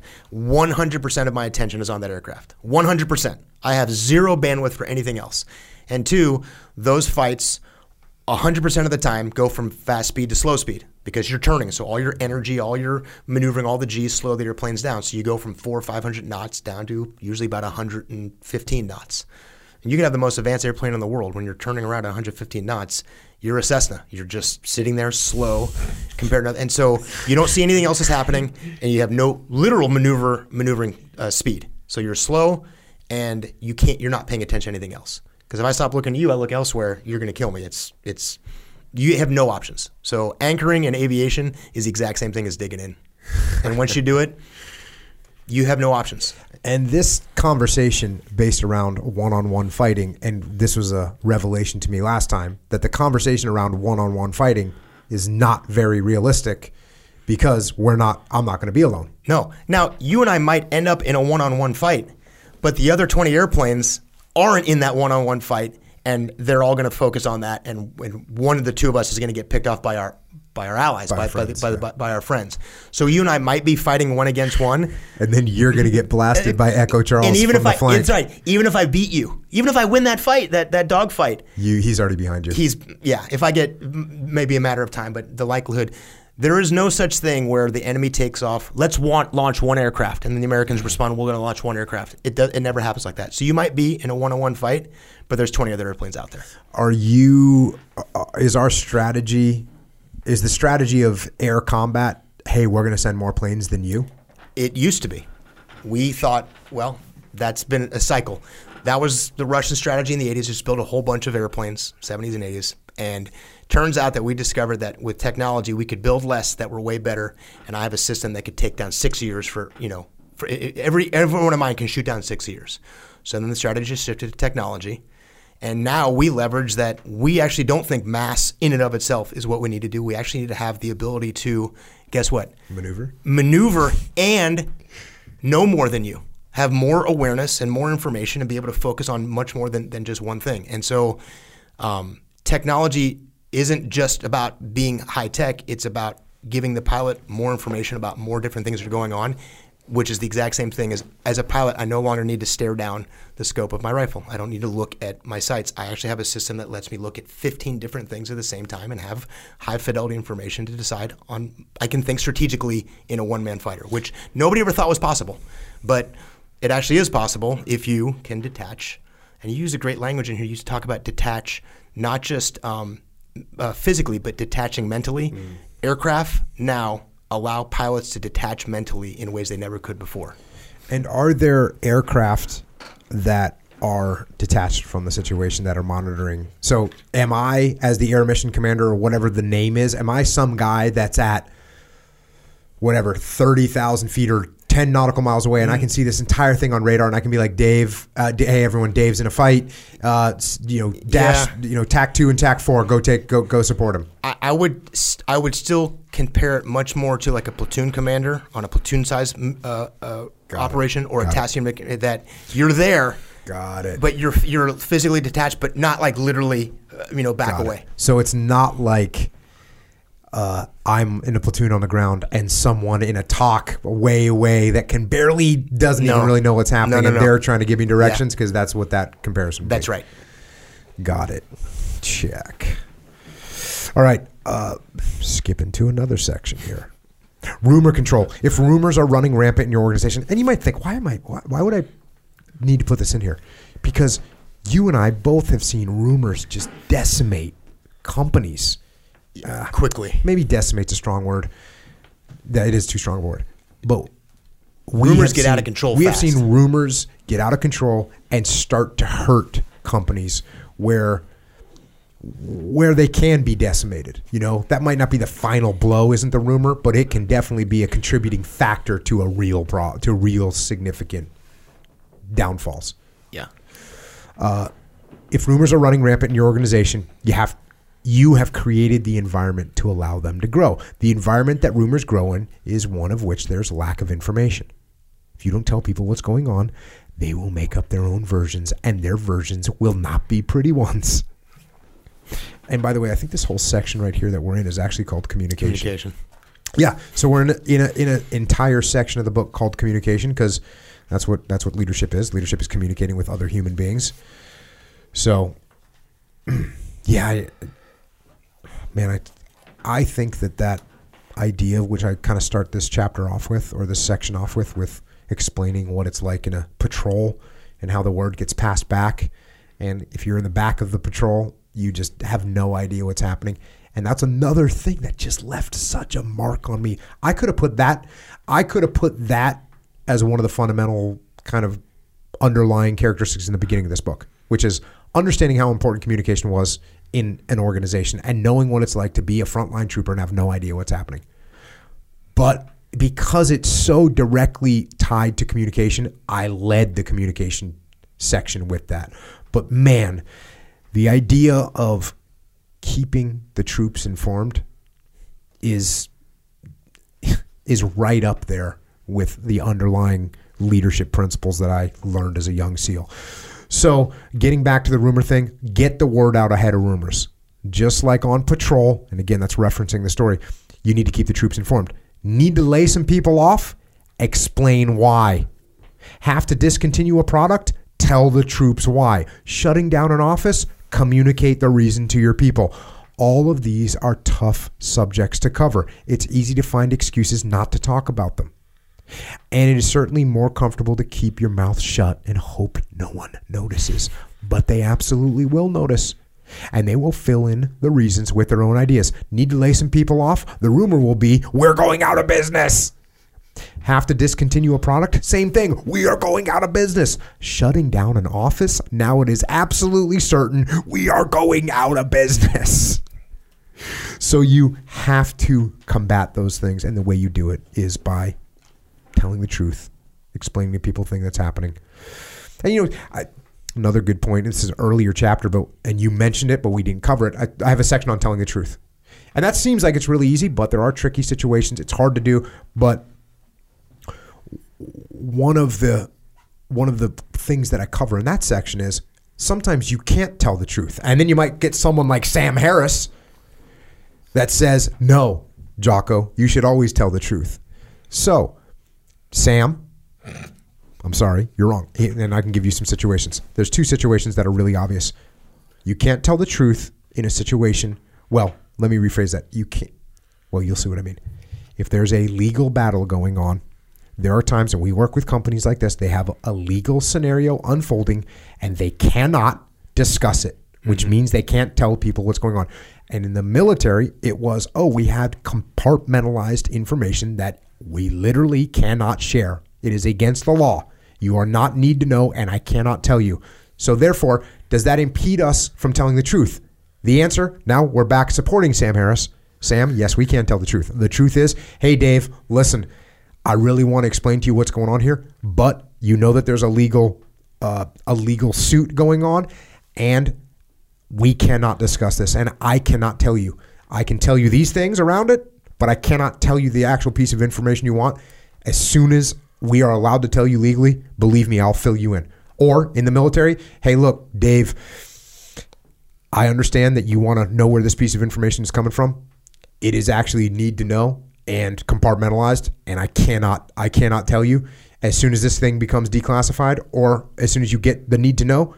Believe me, I'll fill you in. But until then, you know the deal, man. We, we got to follow the rules, and and believe and also what the in- information that you want to know. It's not significant enough that it's going to matter. It's like okay, so we do want to tell the truth. So Sam, you're you're back in the game. the tool you have to have that conversation is is they have to trust you. This, Yes. The, the tool you have is trust, and the way you cultivate that trust is every other opportunity you have that you're not hamstrung by these things. You're telling them everything that you can. Everything you can possibly let them know the big picture. You've done that so much. You've made so many leadership capital deposits. So many that the time you go, hey man, look, there's a couple reasons why I can't do this. They go, Got it. all right, bro, I understand, no factor, and they just go off and back and do their thing, and it's and it's it's not an issue. Yeah. oh, having a good relationship with people is just it's so important. It solves so many problems. I mean, just just whenever you do, whenever you do these little miniature one man role plays with yourself, like on the podcast, and you're always like, you, you know, it usually concludes with something like, "Hey, got it, bro." Like, and th- there's been times where you've said that to me, like, "Hey, got it," you know, where I've been like, "Yeah, well, let me get back to you on that." I got it, you know. It's yeah, and like that's just the way it is. Why? Because I know you care about me. You know I care about you. I trust you. You trust me. It's like, okay, hey man, got it. You, you know, I don't even want you to tell me. Yeah. You tell me what you need me to do. I got it. Yeah. No factor. No factor. you, know, you know what? Since we are talking about tell, delivering the truth, I'm going to actually jump into this little section right here, which is called tactfully delivering the truth. When delivering criticism, it is important to do it with consideration and delicacy. If you punch someone in the face with criticism, they will become defensive and are unlikely to take the criticism on board. So a more indirect approach is needed. And again, that's what we just talked about with the other section, which is, oh, look, I'm just going to tell them what's up. You need to control your ego. You know, that's going to work out great. Okay. So, how do we do this? How do we tell the truth tactfully? Okay, here. First, care about your people. That's number one. Care about your people. If you truly care about them, they will know that and they will accept your criticism more easily. And this is this is something that I thought about talking with Flynn. And when I was the OIC of TRADET, I was actually listening to Flynn at the muster. And he was talking about these savage debriefs that I would give.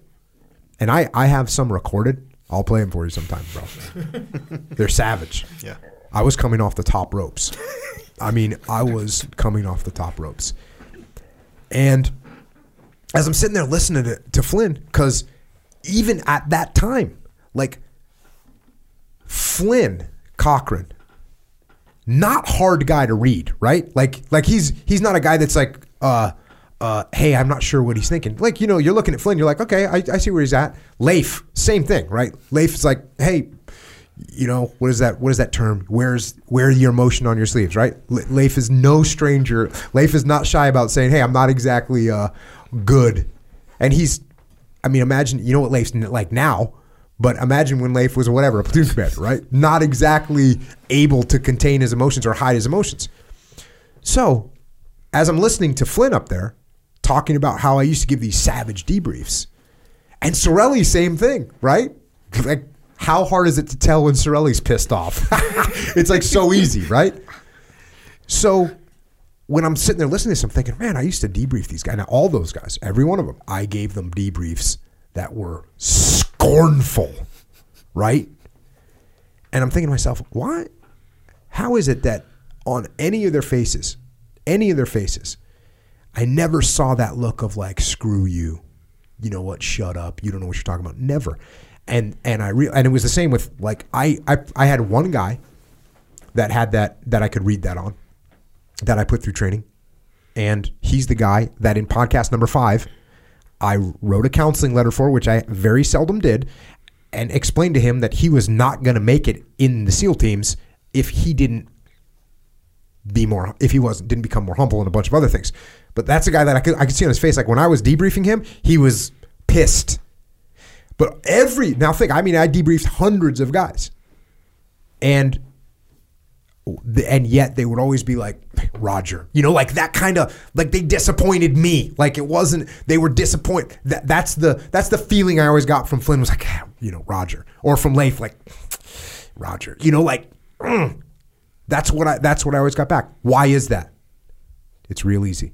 The reason is because all those guys knew, and and the guys that I was putting through training knew more than anything else in the world, I cared about them and I knew that they were going overseas and I knew that they were going into combat. And more than anything else, I wanted them to be able to accomplish the mission and I wanted them and their guys to be safe and okay and come home. And they knew that. So when it comes to delivering truthful feedback, the number one thing is to care about your people. Number one. And then the next thing is take ownership of your problem, of the problem itself. Of course, extreme ownership should be the fundamental principle used utilized by any leader. And there are tactics of employing extreme ownership when trying to critique a subordinate. You utilizing extreme ownership while providing feedback might sound like this. Here's some tactical maneuvers. Instead of saying you failed to get the project done on time, use what support or assets could I have given you so that we could have gotten the project done on time? Instead of saying you failed to meet the mission objectives, try using I don't think I did a good job of explaining the mission objective. Did you fully understand it? Instead of saying your lack of professionalism caused this client to go to our competitor, try saying I think I allowed things to get too slack around here in terms of our professionalism. I think that's one of the reasons why we lost that client to one of our competitors. Now, there's guaranteed to be people listening to this right now that are thinking, what, what? You know, that's weak. You should just tell them. How are they ever going to understand what you're talking about? And it goes back to this. When I attack them, they're not listening. That's all there is to it. When I attack them, they're not listening. Now, if you have a great relationship with you, if they know you care about them, if you know that if they know that you have their best their best interests, and that's why you're talking to them, yeah, you can you can go harder. And also, when you get people that you try indirect approaches on and it fails, well then you escalate your directness and over time until you're eventually like, listen, you failed this project. And this is not acceptable. And if it happens, like, yes, you get there. Totally. Absolutely. Don't start there. Don't start there. And by the way, also, this is in the book. It is important to take note that these are not simply techniques you are utilizing so your pesky subordinate falls into line. That is not the point. The point of all these statements and the whole point of taking ownership is that you must truly believe what you are saying. And you should because the ownership statements in those examples are not simply lip service, they are true. If the leader follows up with the team members and makes sure that they have all the support and assets they needed to complete the job on time, then the job will get done on time.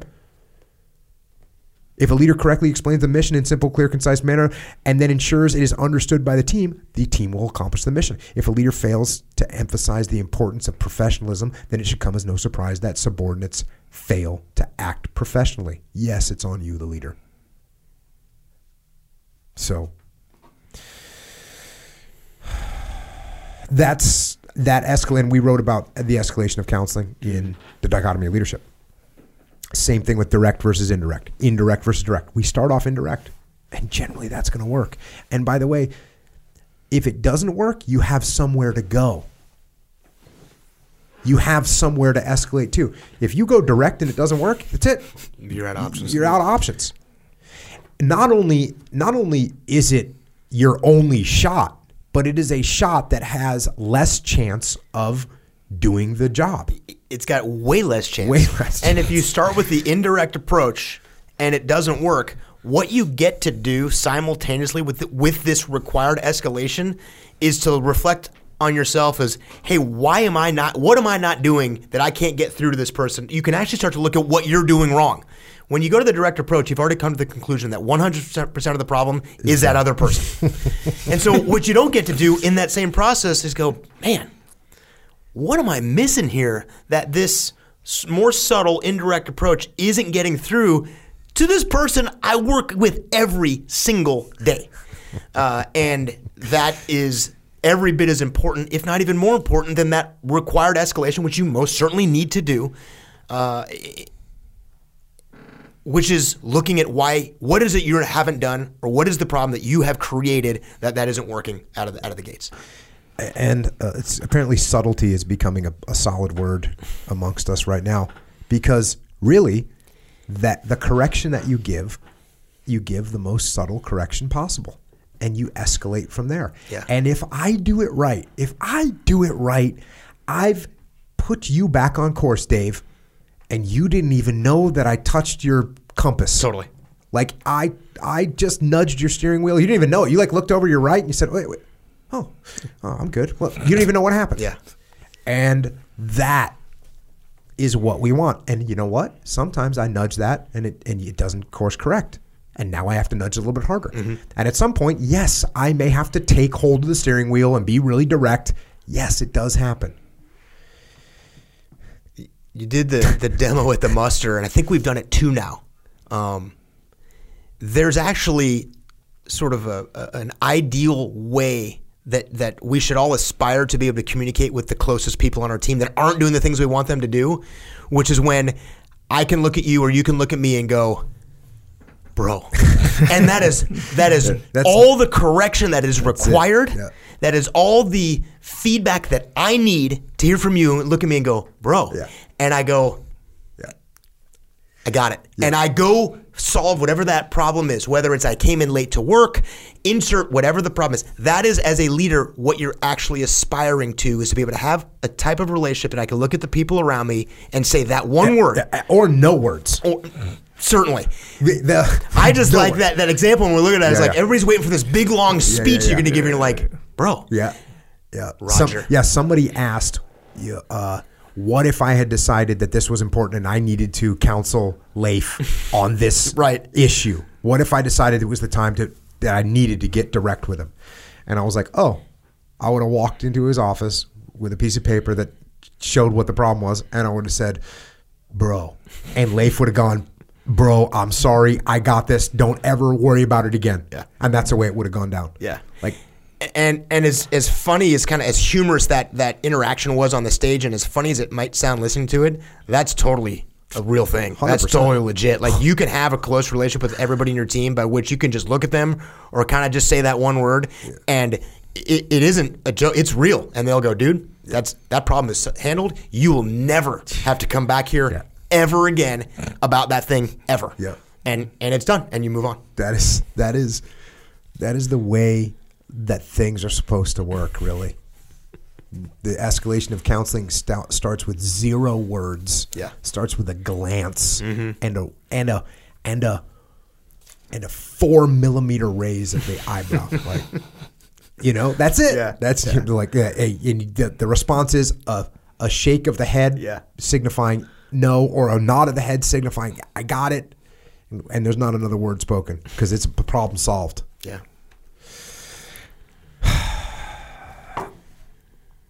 I had I had to throw this one in, man. Ultimatums. Ultimatums are not optimal leadership tools. Like digging in, they allow no room to maneuver. No one likes being trapped and controlled. But there are extremely rare times when ultimatums can and should be utilized. When enough is truly enough, then an ultimatum can be used, and when it is used, the leader must hold the line and adhere to it. Never make an ultimatum you can't keep. And I've got a few sections in here making an ultimatum as the boss. And the reason I had to talk about this, oh, here we go. If you feel you have to issue an ultimatum to your subordinates, one of the first things you should ask yourself is where did my leadership fail?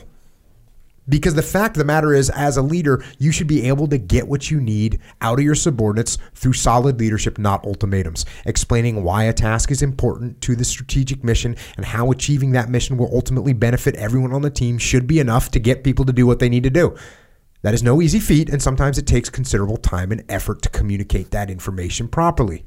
But sometimes, no matter how hard you try, you can't get the message through. In those cases, ultimatums are a tool of last resort. After all, other efforts to get an individual to do what they are supposed to do have failed. I mean, you should use an ultimatum so rarely. Yeah. Once an ultimatum has been delivered, it can't be reversed, which is one of the biggest problems in giving them. Ultimatums, by their very nature, are immo- immovable objects and can't be adjusted. That makes this makes the people you delivered them to feel trapped, and no one likes feeling trapped. If you do make an ultimatum and don't keep it, your credibility is going to take a hit. Yeah. All that being said, if you have done everything in your power, if you've coached, mentored, and persuaded an individual to do something and they still will not do it, then it might make sense to give them an ultimatum. Make it explicit, not only in the requirements of what needs to be done, but also in the consequences of exactly what will happen if the ultimatum is not met. Use no uncertain terms and ensure that the individual fully understands. Again, I mean, ultimatums are, are very rare. I I got a section on making ultimatums as a subordinate which we see, Yeah. which obviously, you know, and I there is there a time? Yeah, there's a time. But when it's, you know, very rare. You better have your ducks in a row, big time. And I talk about dealing with an ultimatum that gets placed on you, which this is this happens, right? Mm-hmm. This happens. So what should you do when your boss puts an ultimatum on you? Tell the truth you should start with telling yourself the truth. Do a hard, honest assessment of the situation and figure out if what you are being tasked with is actually possible. Are you making every possible effort to achieve the task? Is there anything else you and your team can do to get the job done? If the answer to these questions indicates that you can do more, then redouble your efforts and do more. There you go.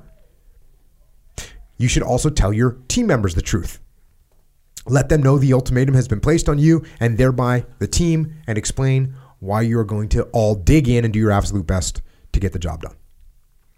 Hopefully, after pulling out all the stops and getting after it like you have never gotten after it before, you and the team are able to deliver on the ultimatum. You get a high five from your boss, tell your team well done, and move on to the next project. Unfortunately, that doesn't always happen. Often, the reason ultimatums are given is because the task or project was an extremely difficult one, perhaps even impossible. Even after you and your team go into hyper productive mode and put forth maximal effort to get the job done, sometimes it just isn't enough. What should you do then? Again, the answer is to tell the truth, only this time to your boss. First, figure out if there are any other measures that might help you accomplish what you've been tasked, asked to do. Perhaps you need more people. Maybe you need more funding. Perhaps you need to let some other tasks slide while you focus on getting the ultimatum fulfilled. Once you have all the information you need to explain the situation to your boss, explain that despite the ultimatum, you will not be able to accomplish what he or she has asked you to do. That's if you if it literally can't be done. Describe what you would need to get the job done and what will happen if you do not get what you need. If you have done a good job communicating with your boss and they have enough humility to listen, after you detail the situation, they should recognize the truth and withdraw or at least modify their ultimatum. But that is no guarantee. Bosses who resort to delivering ultimatums might not be rational enough to listen to reason and could hold the line on it. If that happens and your leader maintains the course, then simply knuckle down, do your best, protect your team to the best of your ability, and stand by to suffer the consequences with your head held high. Don't be spiteful, don't have a bad attitude, don't disparage the leader, and don't give up. Maintaining your dignity and the morale of the troops is the victory in a case like this. Boom. That's awesome. Got a section in here on reflect and diminish. I've talked about that on this podcast, but I laid out in some good detail. Here's something that you talked about earlier. I'll hit it again. Getting people to listen. As you are rising through the ranks, you will need to have your say. When you speak, you will want people to listen. But sometimes there will be people who do not listen and they interrupt or talk over you. How should you handle that? The answer is fairly simple let them talk. Let that person jump in and say what they want and let them finish their thoughts. This works for a multitude of reasons. If someone wants to talk a lot, then listen. There's no better cure for a person that wants to talk than letting them get their thoughts out of their head. Let them say what they want to say. When they have nothing left, you will be able to make your point. This is also good because as they unload all their ideas, you now know not only everything you know, you also know everything they know. Armed with this knowledge, you can assess their ideas. You can formulate counterpoints or recommendations around their thoughts. This works just as well or even better in a group where you listen to multiple people break down their own ideas, argue with one another, and ask questions of one another about the details of their ideas. Once again, this whole time, you get to more clearly understand the thoughts of others while quietly strengthening your own thoughts or ideas around the subject. When you finally do find the opportunity to speak, you have the most comprehensive and developed thoughts. So, Jocko just revealed the secret behind his secret power, right there. that is That definitely was one of the major ones. Yeah. I remember I told you like I didn't really realize how deep that goes. That Mm. concept right there. Mm-hmm. And then when I sort of, I still probably don't know how deep it goes, but now like I see it a lot. I'm like, ooh. And then when you do it, you're like, oh man, I should have done this from the beginning. we had a muster, and I, the the the numbers I gave was, hey, as a leader, you should be listening ninety eight percent of the time and talking two percent of the time. That, that's the way it is. Yeah. What's the depth of that you're talking about? What's actually required though during that that time is that you're actually listening though. Mm. Yeah, yeah. Oh yeah, Not just like I'm going to let it get out of their system or you're being dis- you actually need to listen Yeah, with yeah. enough humility to go there is a good chance somebody here is going to say something that I haven't thought about, that I haven't considered. If you as a leader like I've got it all dialed in, but I'm going to play this game to kind of let my people talk and what you're doing and just letting it get out of the system so you can then come in with the final Load That's up. not what that 98.2 is. That 98.2 is man, they got a lot of people have a lot of things to say here. I'm surrounded by probably a few smart people. Somebody's going to say something I haven't thought about, and you need to listen actively for what those things are. And that gets back to a comment from earlier in the book and a comment we've hit over and over again: is you have to care about your people. You have to care about them, and which means you have to trust them and believe in them, and vice versa. And somebody's going to say something that is right. And it's not a game to wait till the end so you drop in your 2% and win. It's that you are armed with all what you have and then what they have too, and it actually makes you a better leader. The caring about your people part is easy to say. That's really, that's hard. Mm. That is hard to do. Yeah, even in a conflict situation. What- which, yeah, I mean, you know, especially in that, Yeah, right? that's when it. Yeah, it's going to show itself a lot, big time. Where conflict, especially when there's more than one one person in the conflict, right? Like a debate or something like Mm-hmm. that. It's, it's interesting because you're so compelled, especially if you got a little knowledge yourself, right? Yeah. You go, oh, I'm going to jump in and correct you right there. And oh, you were wrong about this. This is actually really what, hap you know, kind of thing. But yeah, if you just sit back, let that fly. Listen, let them fly. You know, let that fly. Maybe they even meant something else. You know, and just like how you're saying, like really listen, because you'll find out really what they're talking about. Because if you interrupt too quick, a lot of the time, in my experience anyway, uh, you interrupt too quick, and then it's like, oh, they were getting to that. You know, like you shouldn't have interrupted. Then you would have known that without even looking dumb or whatever. Yeah. So yeah, man. So at the end, then you have like all the information. Just like you're like, not only do you know what you knew, and maybe you changed your mind. Yeah, maybe you yeah. didn't, but at least now you know. You, know? improved your position. Oh yeah. and and this is just one of the one more thing that's counterintuitive because someone might think hey i want the team to listen to me Oh yeah. so what i'm going to do is talk more and talk louder and and it oh, is yeah. The absolute opposite is what happens Yeah.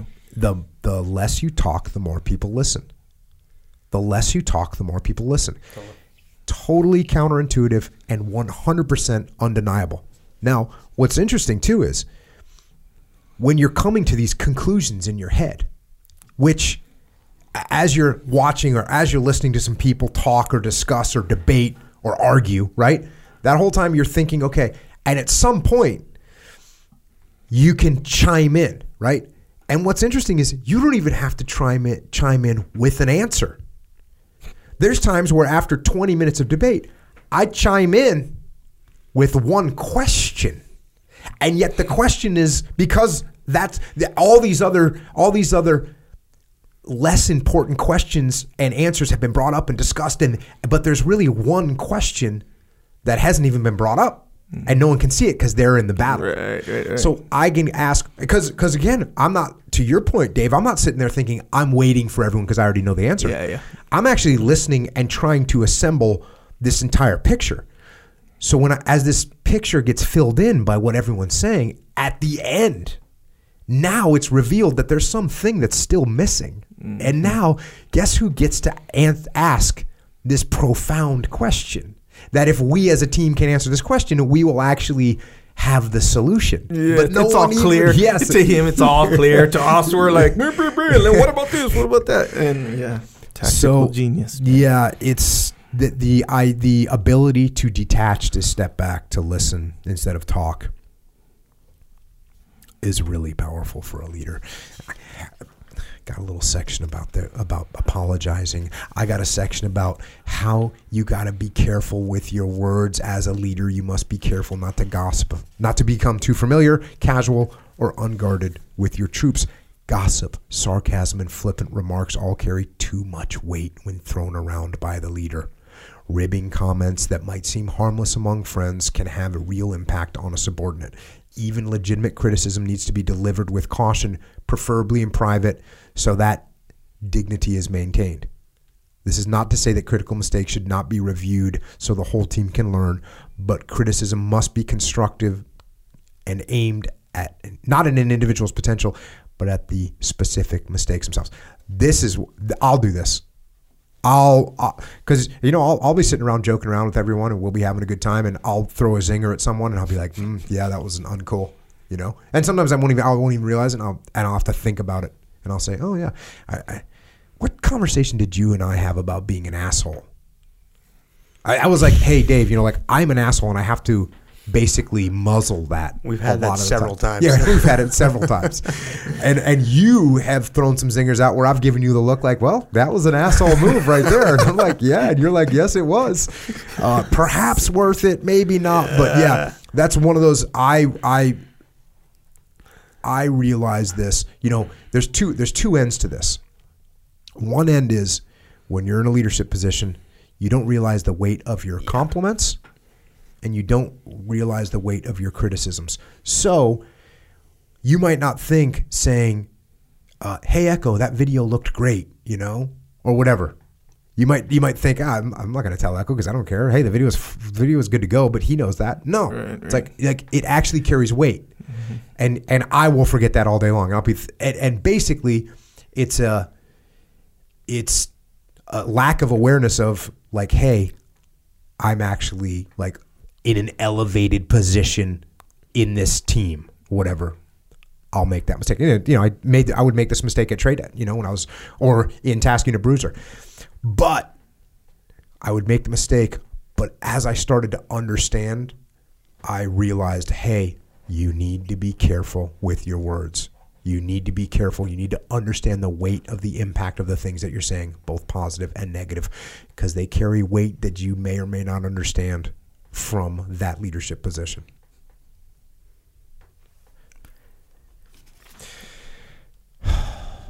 Oh, you know what? Let's let's get wrap this into the conclusion. Conclusion it's all on you, but not about you. And I try and sum this up, but I'm going to skip a little bit of it here. Leadership is all on you, but at the same time, leadership is not about you. Not at all. Leadership is about the team. The team is more important than you are. The moment you put your own interests above the team and above the mission is the moment you fail as a leader. When you think you can get away with it, when you think the team won't notice your self serving maneuvers, you are wrong. Your people will see it and they will know it. The leadership strategies and tactics in this book are to be used not so you can be successful, these strategies and tactics are to be used so the team can be successful. If you use them to further your own career or your own agenda, eventually these strategies and tactics will backfire and bring you down. You will fail as a leader and as a person.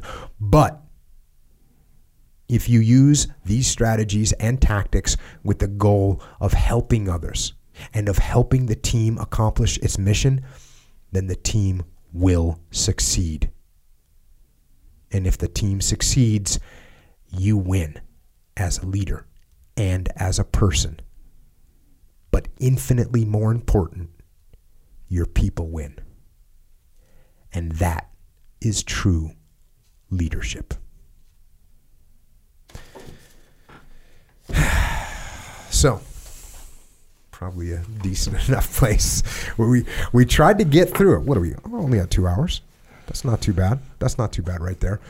Um, yeah. So obviously we skipped all kinds of stuff in this book. I, I like Dave. Thanks for pointing out the fact that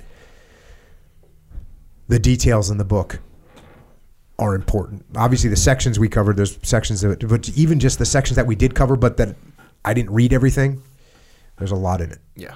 It's it's pregnant with information, and that's a, a term that would get used to describe Shakespeare when I was in college. That these words.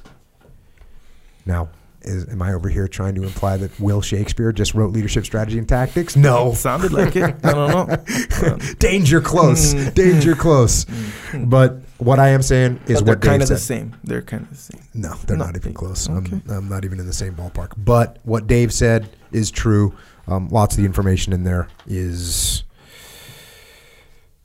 it's there's there's a lot in the words, in the chapters, in the details, in the stories that will add to your comprehension as a leader. the what, what um okay so i have the original pdf of this mm-hmm. by the way. Mm-hmm. We're not gonna say why but i do. Uh when i like i'll read certain chapters if i'm thinking of a very specific scenario going down for myself. Mm-hmm. You know like if you know whatever you know whatever the case may be this is not my scenario but let's say you get into an argument with your coworker or something like this or your boss or wife or whatever even like with your kids or whatever and you say, okay, I have this scenario. How am I gonna like navigate through this scenario? Because you're still you're mad and you're this and you, whatever. And then you read that. That's when, in my experience, that's when mm-hmm. that really, really helps. Well, working the book is short chapters. It's heavily indexed, so you can just look up. Hey, what do I do here? What do I do there? That helps you. Um, I'm sure people will put tabs all through it, like they do with dichotomy leadership, like they do with extreme ownership. That they'll be able to. Well, here it is. Yep, I'm making this mistake. Oh, here's Yeah. here's how I should handle this situation. So, yeah, I'm sure um, yeah, I just I, I hope it I hope it's able to give people information, give them strategy and tactics they can actually implement that they can use. And we covered a bunch of it, not all of it, but I wish I had this book. I just wish I had this book tw- 30 years ago when I joined the Navy. I wish I had this book because it would have made everything so much easier. It would have made me so much better and so much more effective.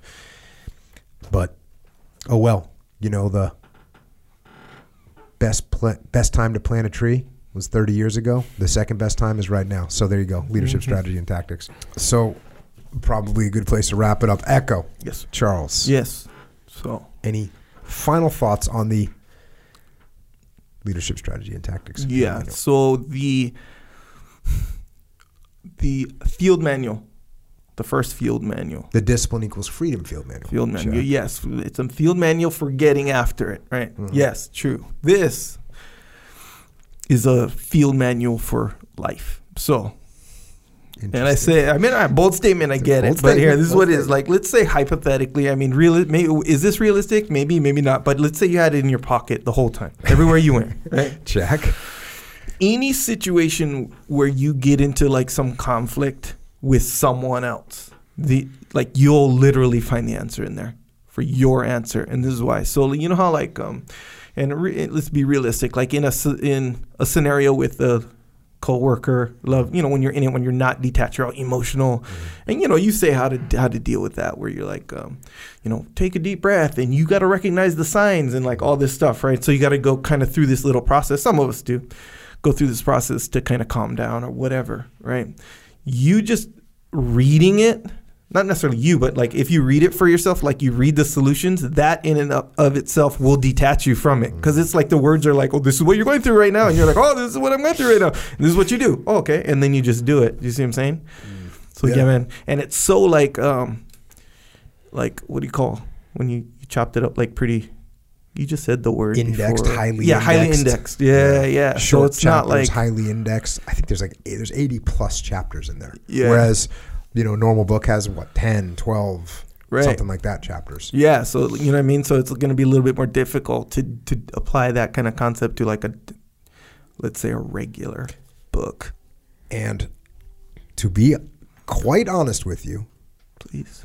the we tried to make I tried to make the book a little bit smaller so it is more portable. Yeah. So there you go. And by the way, one thing that uh, you need to get credit for is on the cover. So we'll say that we designed the cover, Yep. but the FM TAC 02 was 100% from Echo Charles. And when I saw that, I was like, okay, that is legit. That is totally legit. And people that are wondering about the cover of the book, it's got some military symbols on it from operational terms and graphics of 101, TAC 5, TAC 1.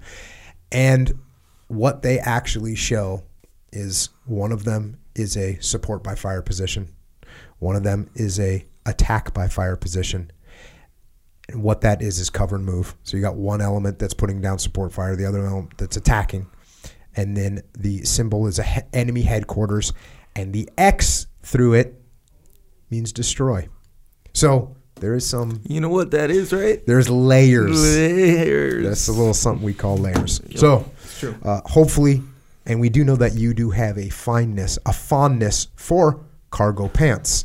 So there's a possibility, oh, cargo shorts. Sorry, Both pants, there's a shorts. There's a all that. possibility that the cargo shorts or pants could have a cargo pocket that is big enough, possibly to enable you to carry this with you at all times. It's possible, you know, or get the Kindle Uh, version, whichever. Just you know. kidding, it's not that small. Oh, good point. Good point. Awesome. All right, Dave. Any Yeah, closing I, thoughts? I agree with you, uh, Echo. I think the way you said that is actually pretty good. Um, you know, I got a chance to read this little advanced copy, and then I also read the final version right before you printed it. Uh, so I've seen it a couple of times, and we've talked about it. When when you guys out there, when everybody's out there reading this, one of the things I did, and I started to think about this, is you, all those little indexes. There is a thread of every single thing in this book, every little index, every little story, whatever the situation is, that goes back to the ultimate strategy for being successful as a leader, which is the threat of extreme ownership.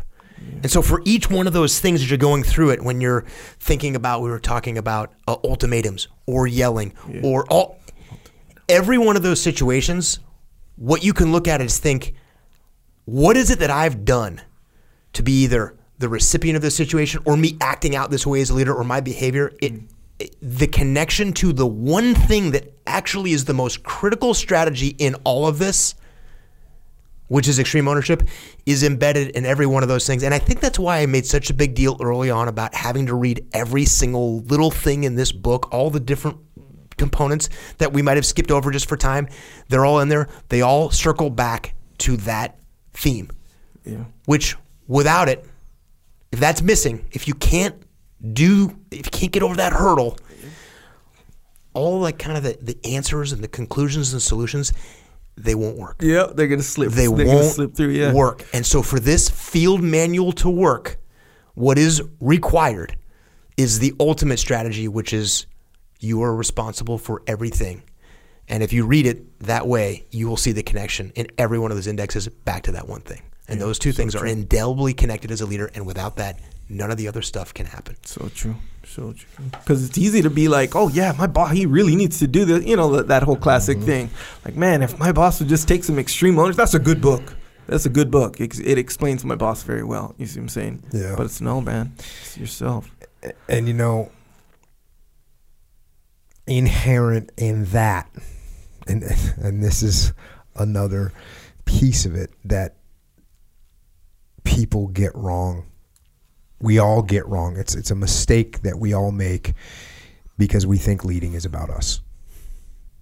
We think leading is about us and it isn't. It isn't about us at all. It is about it is about your people. It is about the people. And if you take care of your people, yes, then those people will take care of you. And that's what this book is about. Is how do you actually take care of your people? H- how do you actually do that? How do you communicate with those people? And if you can learn a, a huge part of that is yes, you are going to take the onus on yourself of communicating correctly. Because when you're talking, you're you're fifty percent of the solution. The other person actually has to hear you. How do you get them to hear you? How do you become 100% of the solution? How do you learn to communicate in a way that people actually listen and hear you and understand you? And then how do you give them that underlying, the underlying, the underlying thread of what you're doing as a leader? You need to know that they understand that you care about them, that that's what you're doing.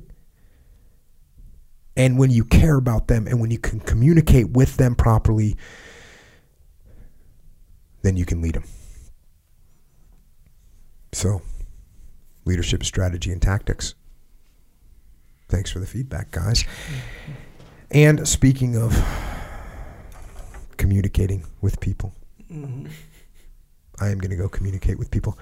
I'm going on tour. Yes. Hell yeah. Yes, like a rock band. now, there will be no music No. And there will be no Jägermeister. Okay. All right. And there will be no tour bus, Okay. but I will be speaking about a myriad of subjects. I'll be talking about leadership. I'll be talking about war. I'll be talking about discipline. I'll be talking about fear. I'll be talking about life. I'll be talking about death. I'll be answering questions. I'll be meeting with you. So if you want to experience that with me, then come to the live gigs on the road. January 6th in DC, January 11th in Austin, January 16th in New York, January 20th LA, January 27th Seattle, January 28th San Francisco. Some of the gigs are sold out. Go to jockolive.com to see if you can get tickets for one of the gigs. Look forward to seeing you there so that we can get after it. And get after it is something that, uh, uh, let's face it, in my little scenario here, get after it gets used quite a bit. And I was searching for the words to explain to people like what I'm going to do at the the live shows what I'm going to do. And the I'm I'm not kidding. The only thing I could come up with is I'm going to get after it. And if you know me, you know what that means. And it means a lot of different things, but I'm going to get after it at those live shows. So, hope to see you there.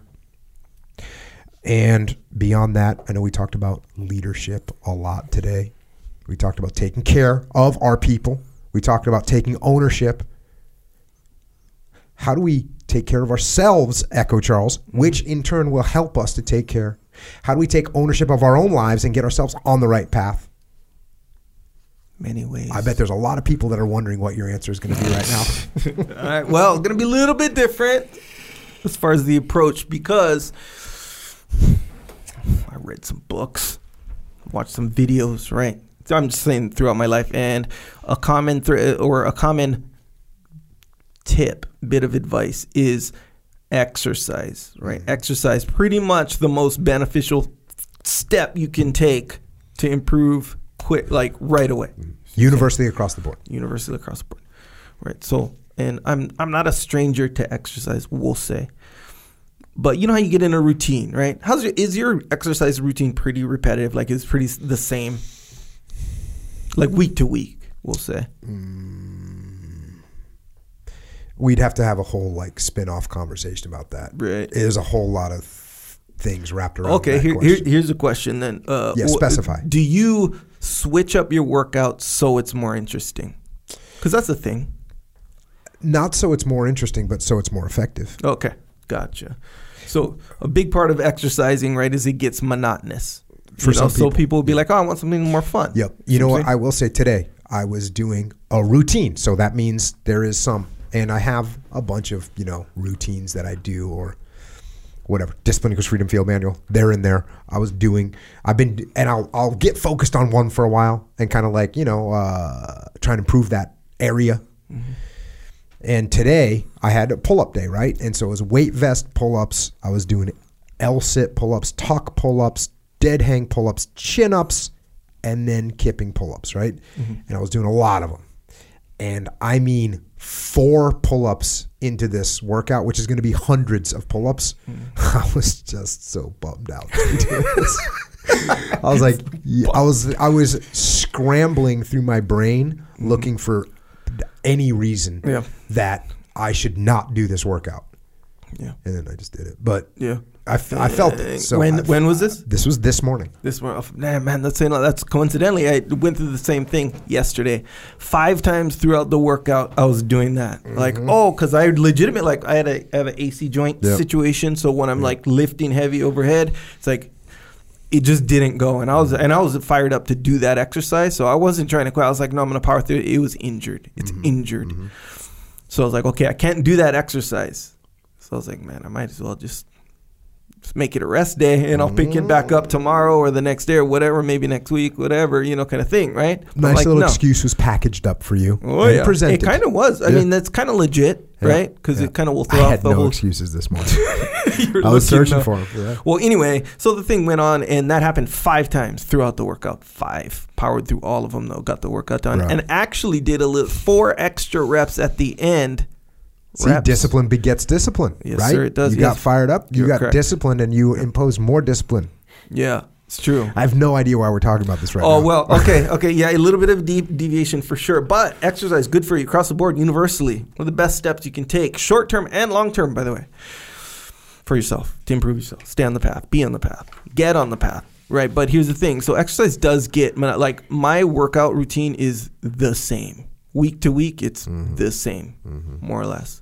And you know, every time, uh, and here's why I don't switch it up It's kind of a weird mindset, I guess. Mm-hmm. But it so you know okay, okay. Sometimes I'll switch an exercise to be, and then I'm thinking, dang, this is like more fun. It's more interest because it's interesting. It's new. You know, it's a new exercise.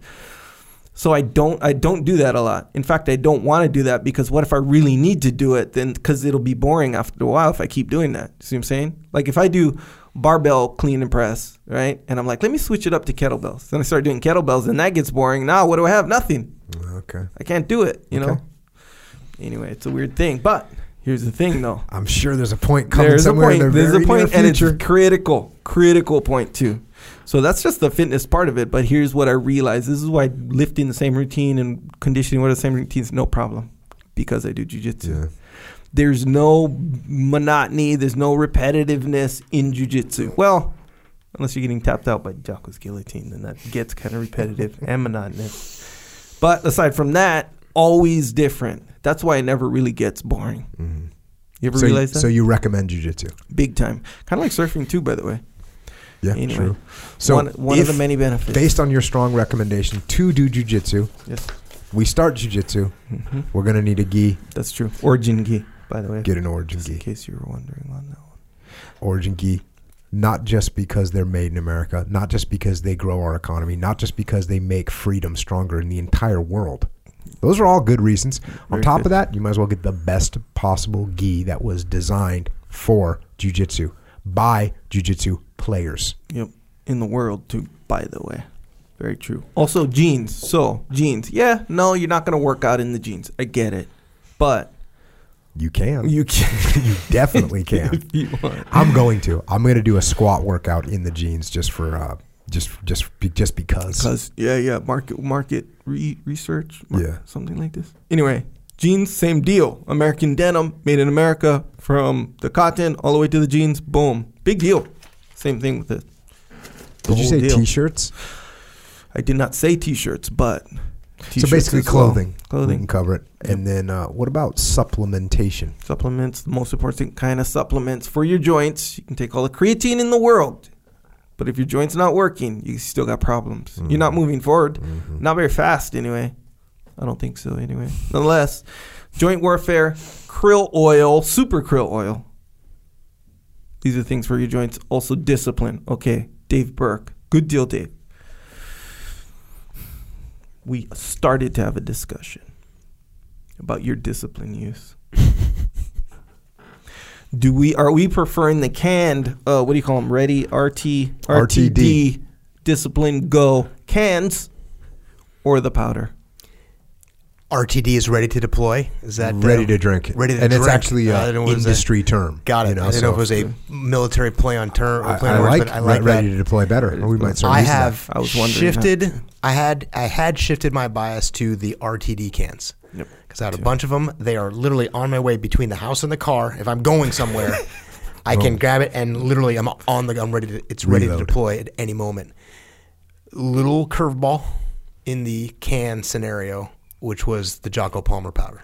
So the powder showed up, and I tried it, and I realized what it was, and then how good the Jocko Palmer was. I have now reduced my reliance on the cans, and I'm back on the powder a little bit. The powder, not only is it Jocko Palmer, look, it tastes good. Look, it delivers. It delivers what it says it's going to deliver. But do we not all have just steeped in our brain memories of of Arnold Palmer iced teas, just in restaurants, in real nice restaurants. I was down in South Carolina and I went to this restaurant. They had that Arnold Palmer. It was so good. You know what I mean? Does everyone not just have that? Remember, remember this too. You go to different restaurants and they they're not all the same. Arnold Palmer said, "Well, some of them are really good. Some of them, and some of them, you want to you want to you want to uproot the entire restaurant and move it next to your house so you can get that Arnold Palmer whenever that whenever you want it. That's what that's what this is. Mm-hmm. That's It your is jam. That good. Yeah, uh, yeah. I, the answer is no. I don't think all of us have those thoughts. But yeah, man, sounds good, and it does Force me taste good for sure. right yeah, yeah, yeah. All good. Also, speaking of tasting good, milk. Okay, now milk, the dessert in the form of a protein, Yeah, Or the One- protein- or the protein form of form of dessert. dessert. Hey, vice versa. What's good for the goose is good for the. Again, you understand what I'm saying. Anyway, the mint. We have not spoken about mint chocolate in, I would say, one month and a half. That's definitely a problem. Because there's, if you think I haven't, I, I that is still my go-to. Yeah. That is still my go-to when I need a a dessert hitter. the top of the pack for me is still mint, Yeah. mint chocolate chip. I get it, Dave. That has abandoned mint. Days has okay. He's abandoned right. mint. He's abandoned peanut butter, and he's gone full strawberry. Yeah, strawberry milk. that's eh, that's good, but It's at the- the, point that so we did a muster where we laid out a single serve pack of all the uh, mulks across all the tables.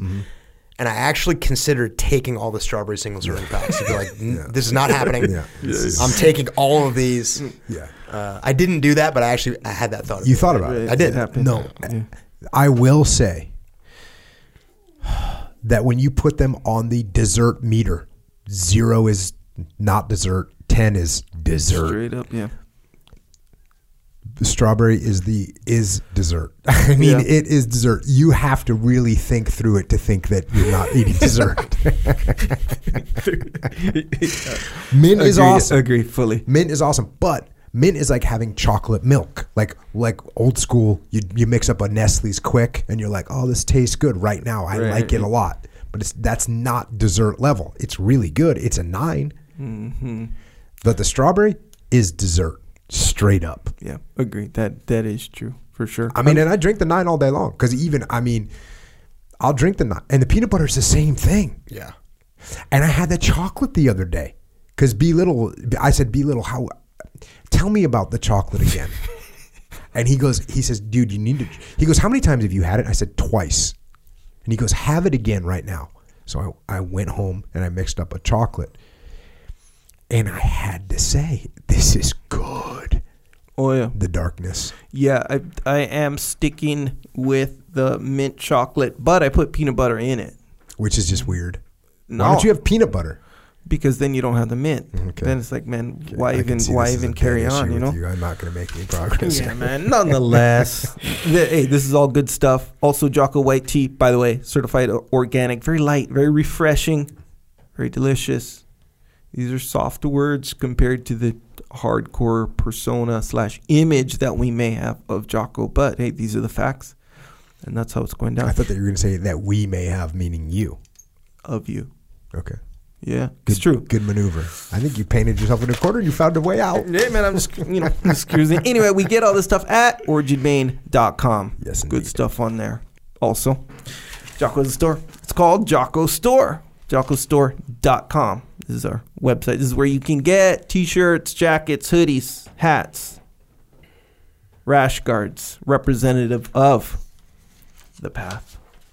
Discipline equals freedom. Good, deaf core, to the core. All that stuff.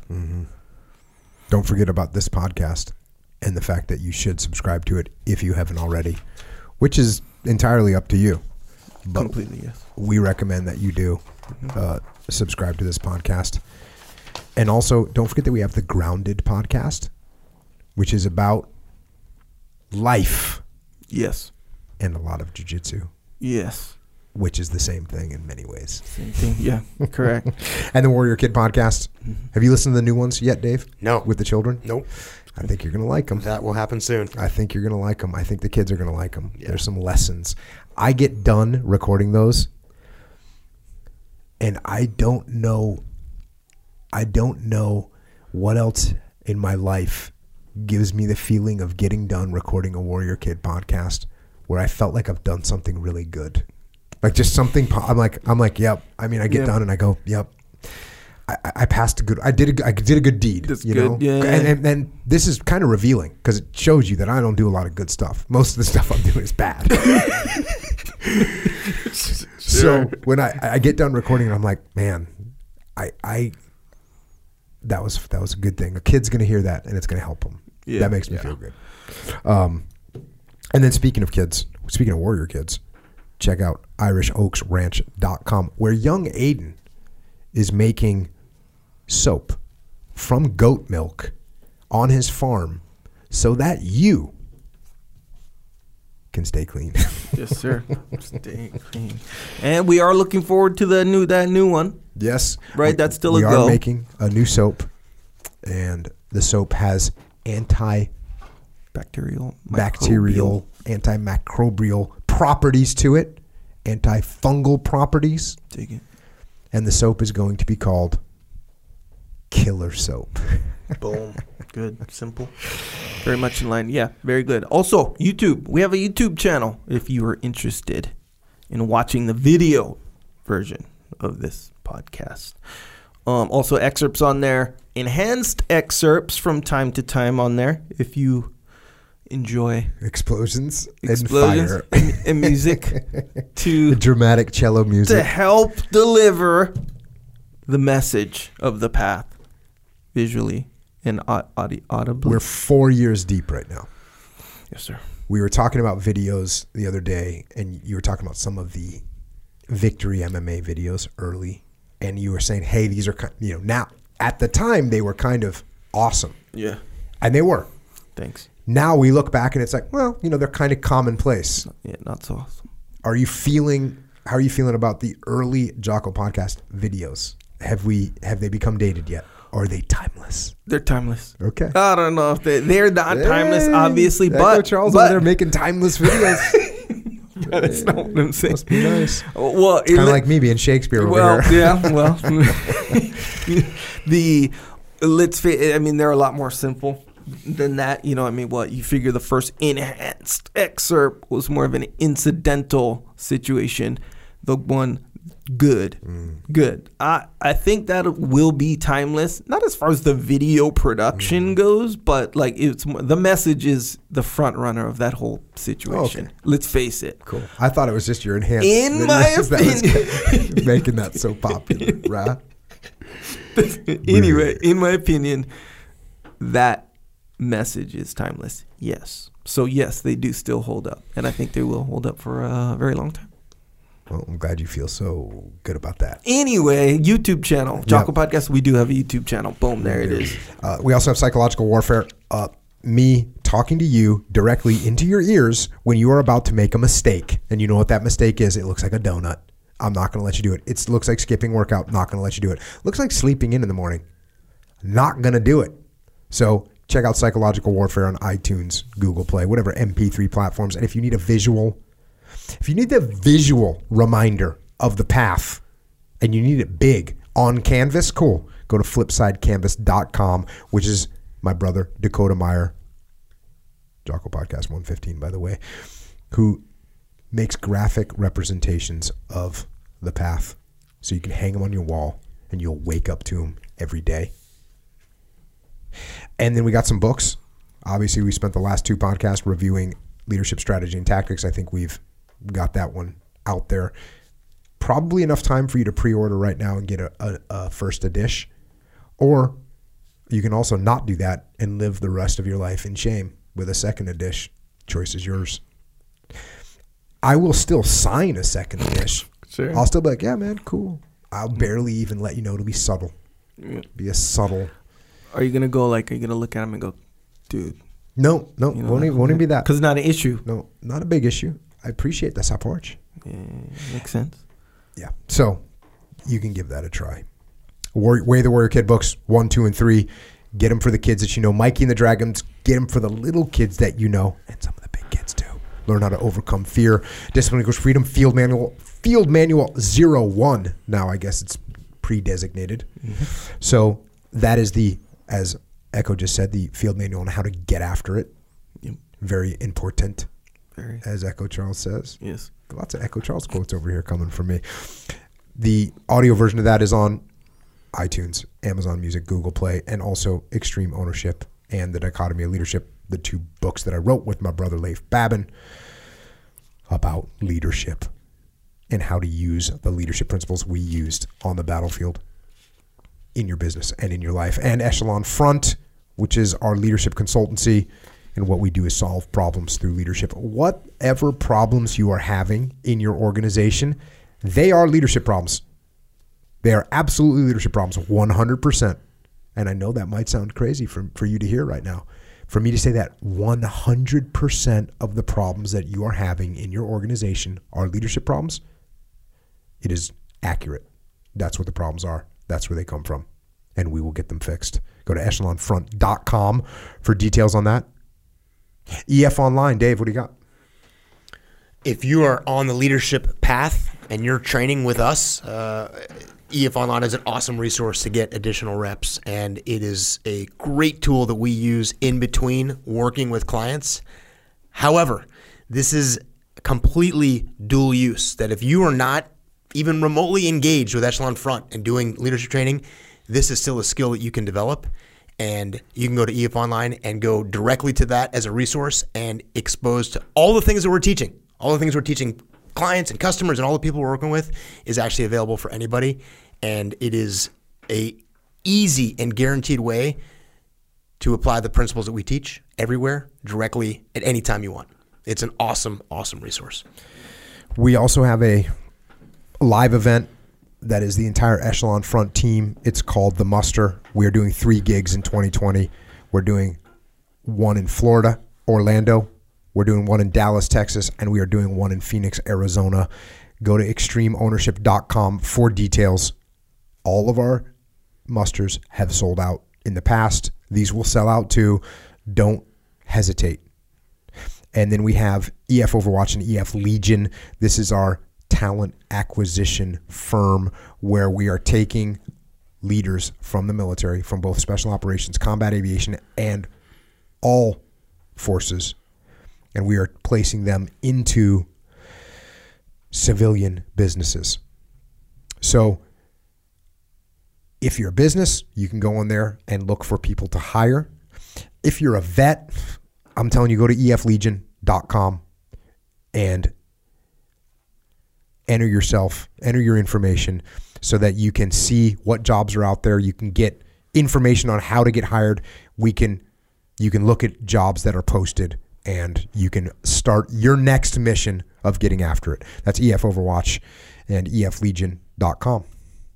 And if you haven't heard enough from us yet, which would be surprising, well, we are available on the interwebs, on Twitter, on Instagram, and on on that Facebook.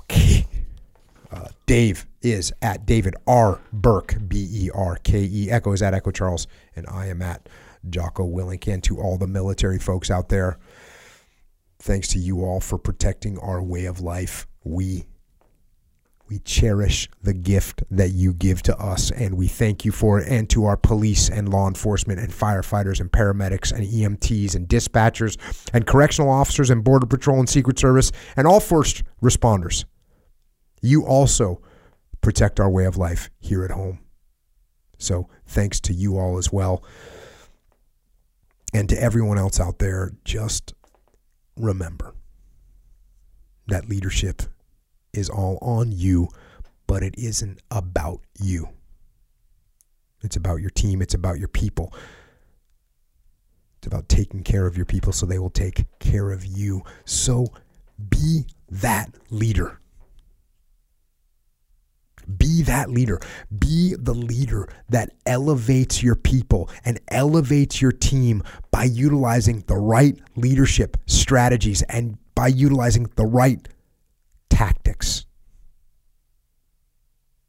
And by going out there every day and getting after it.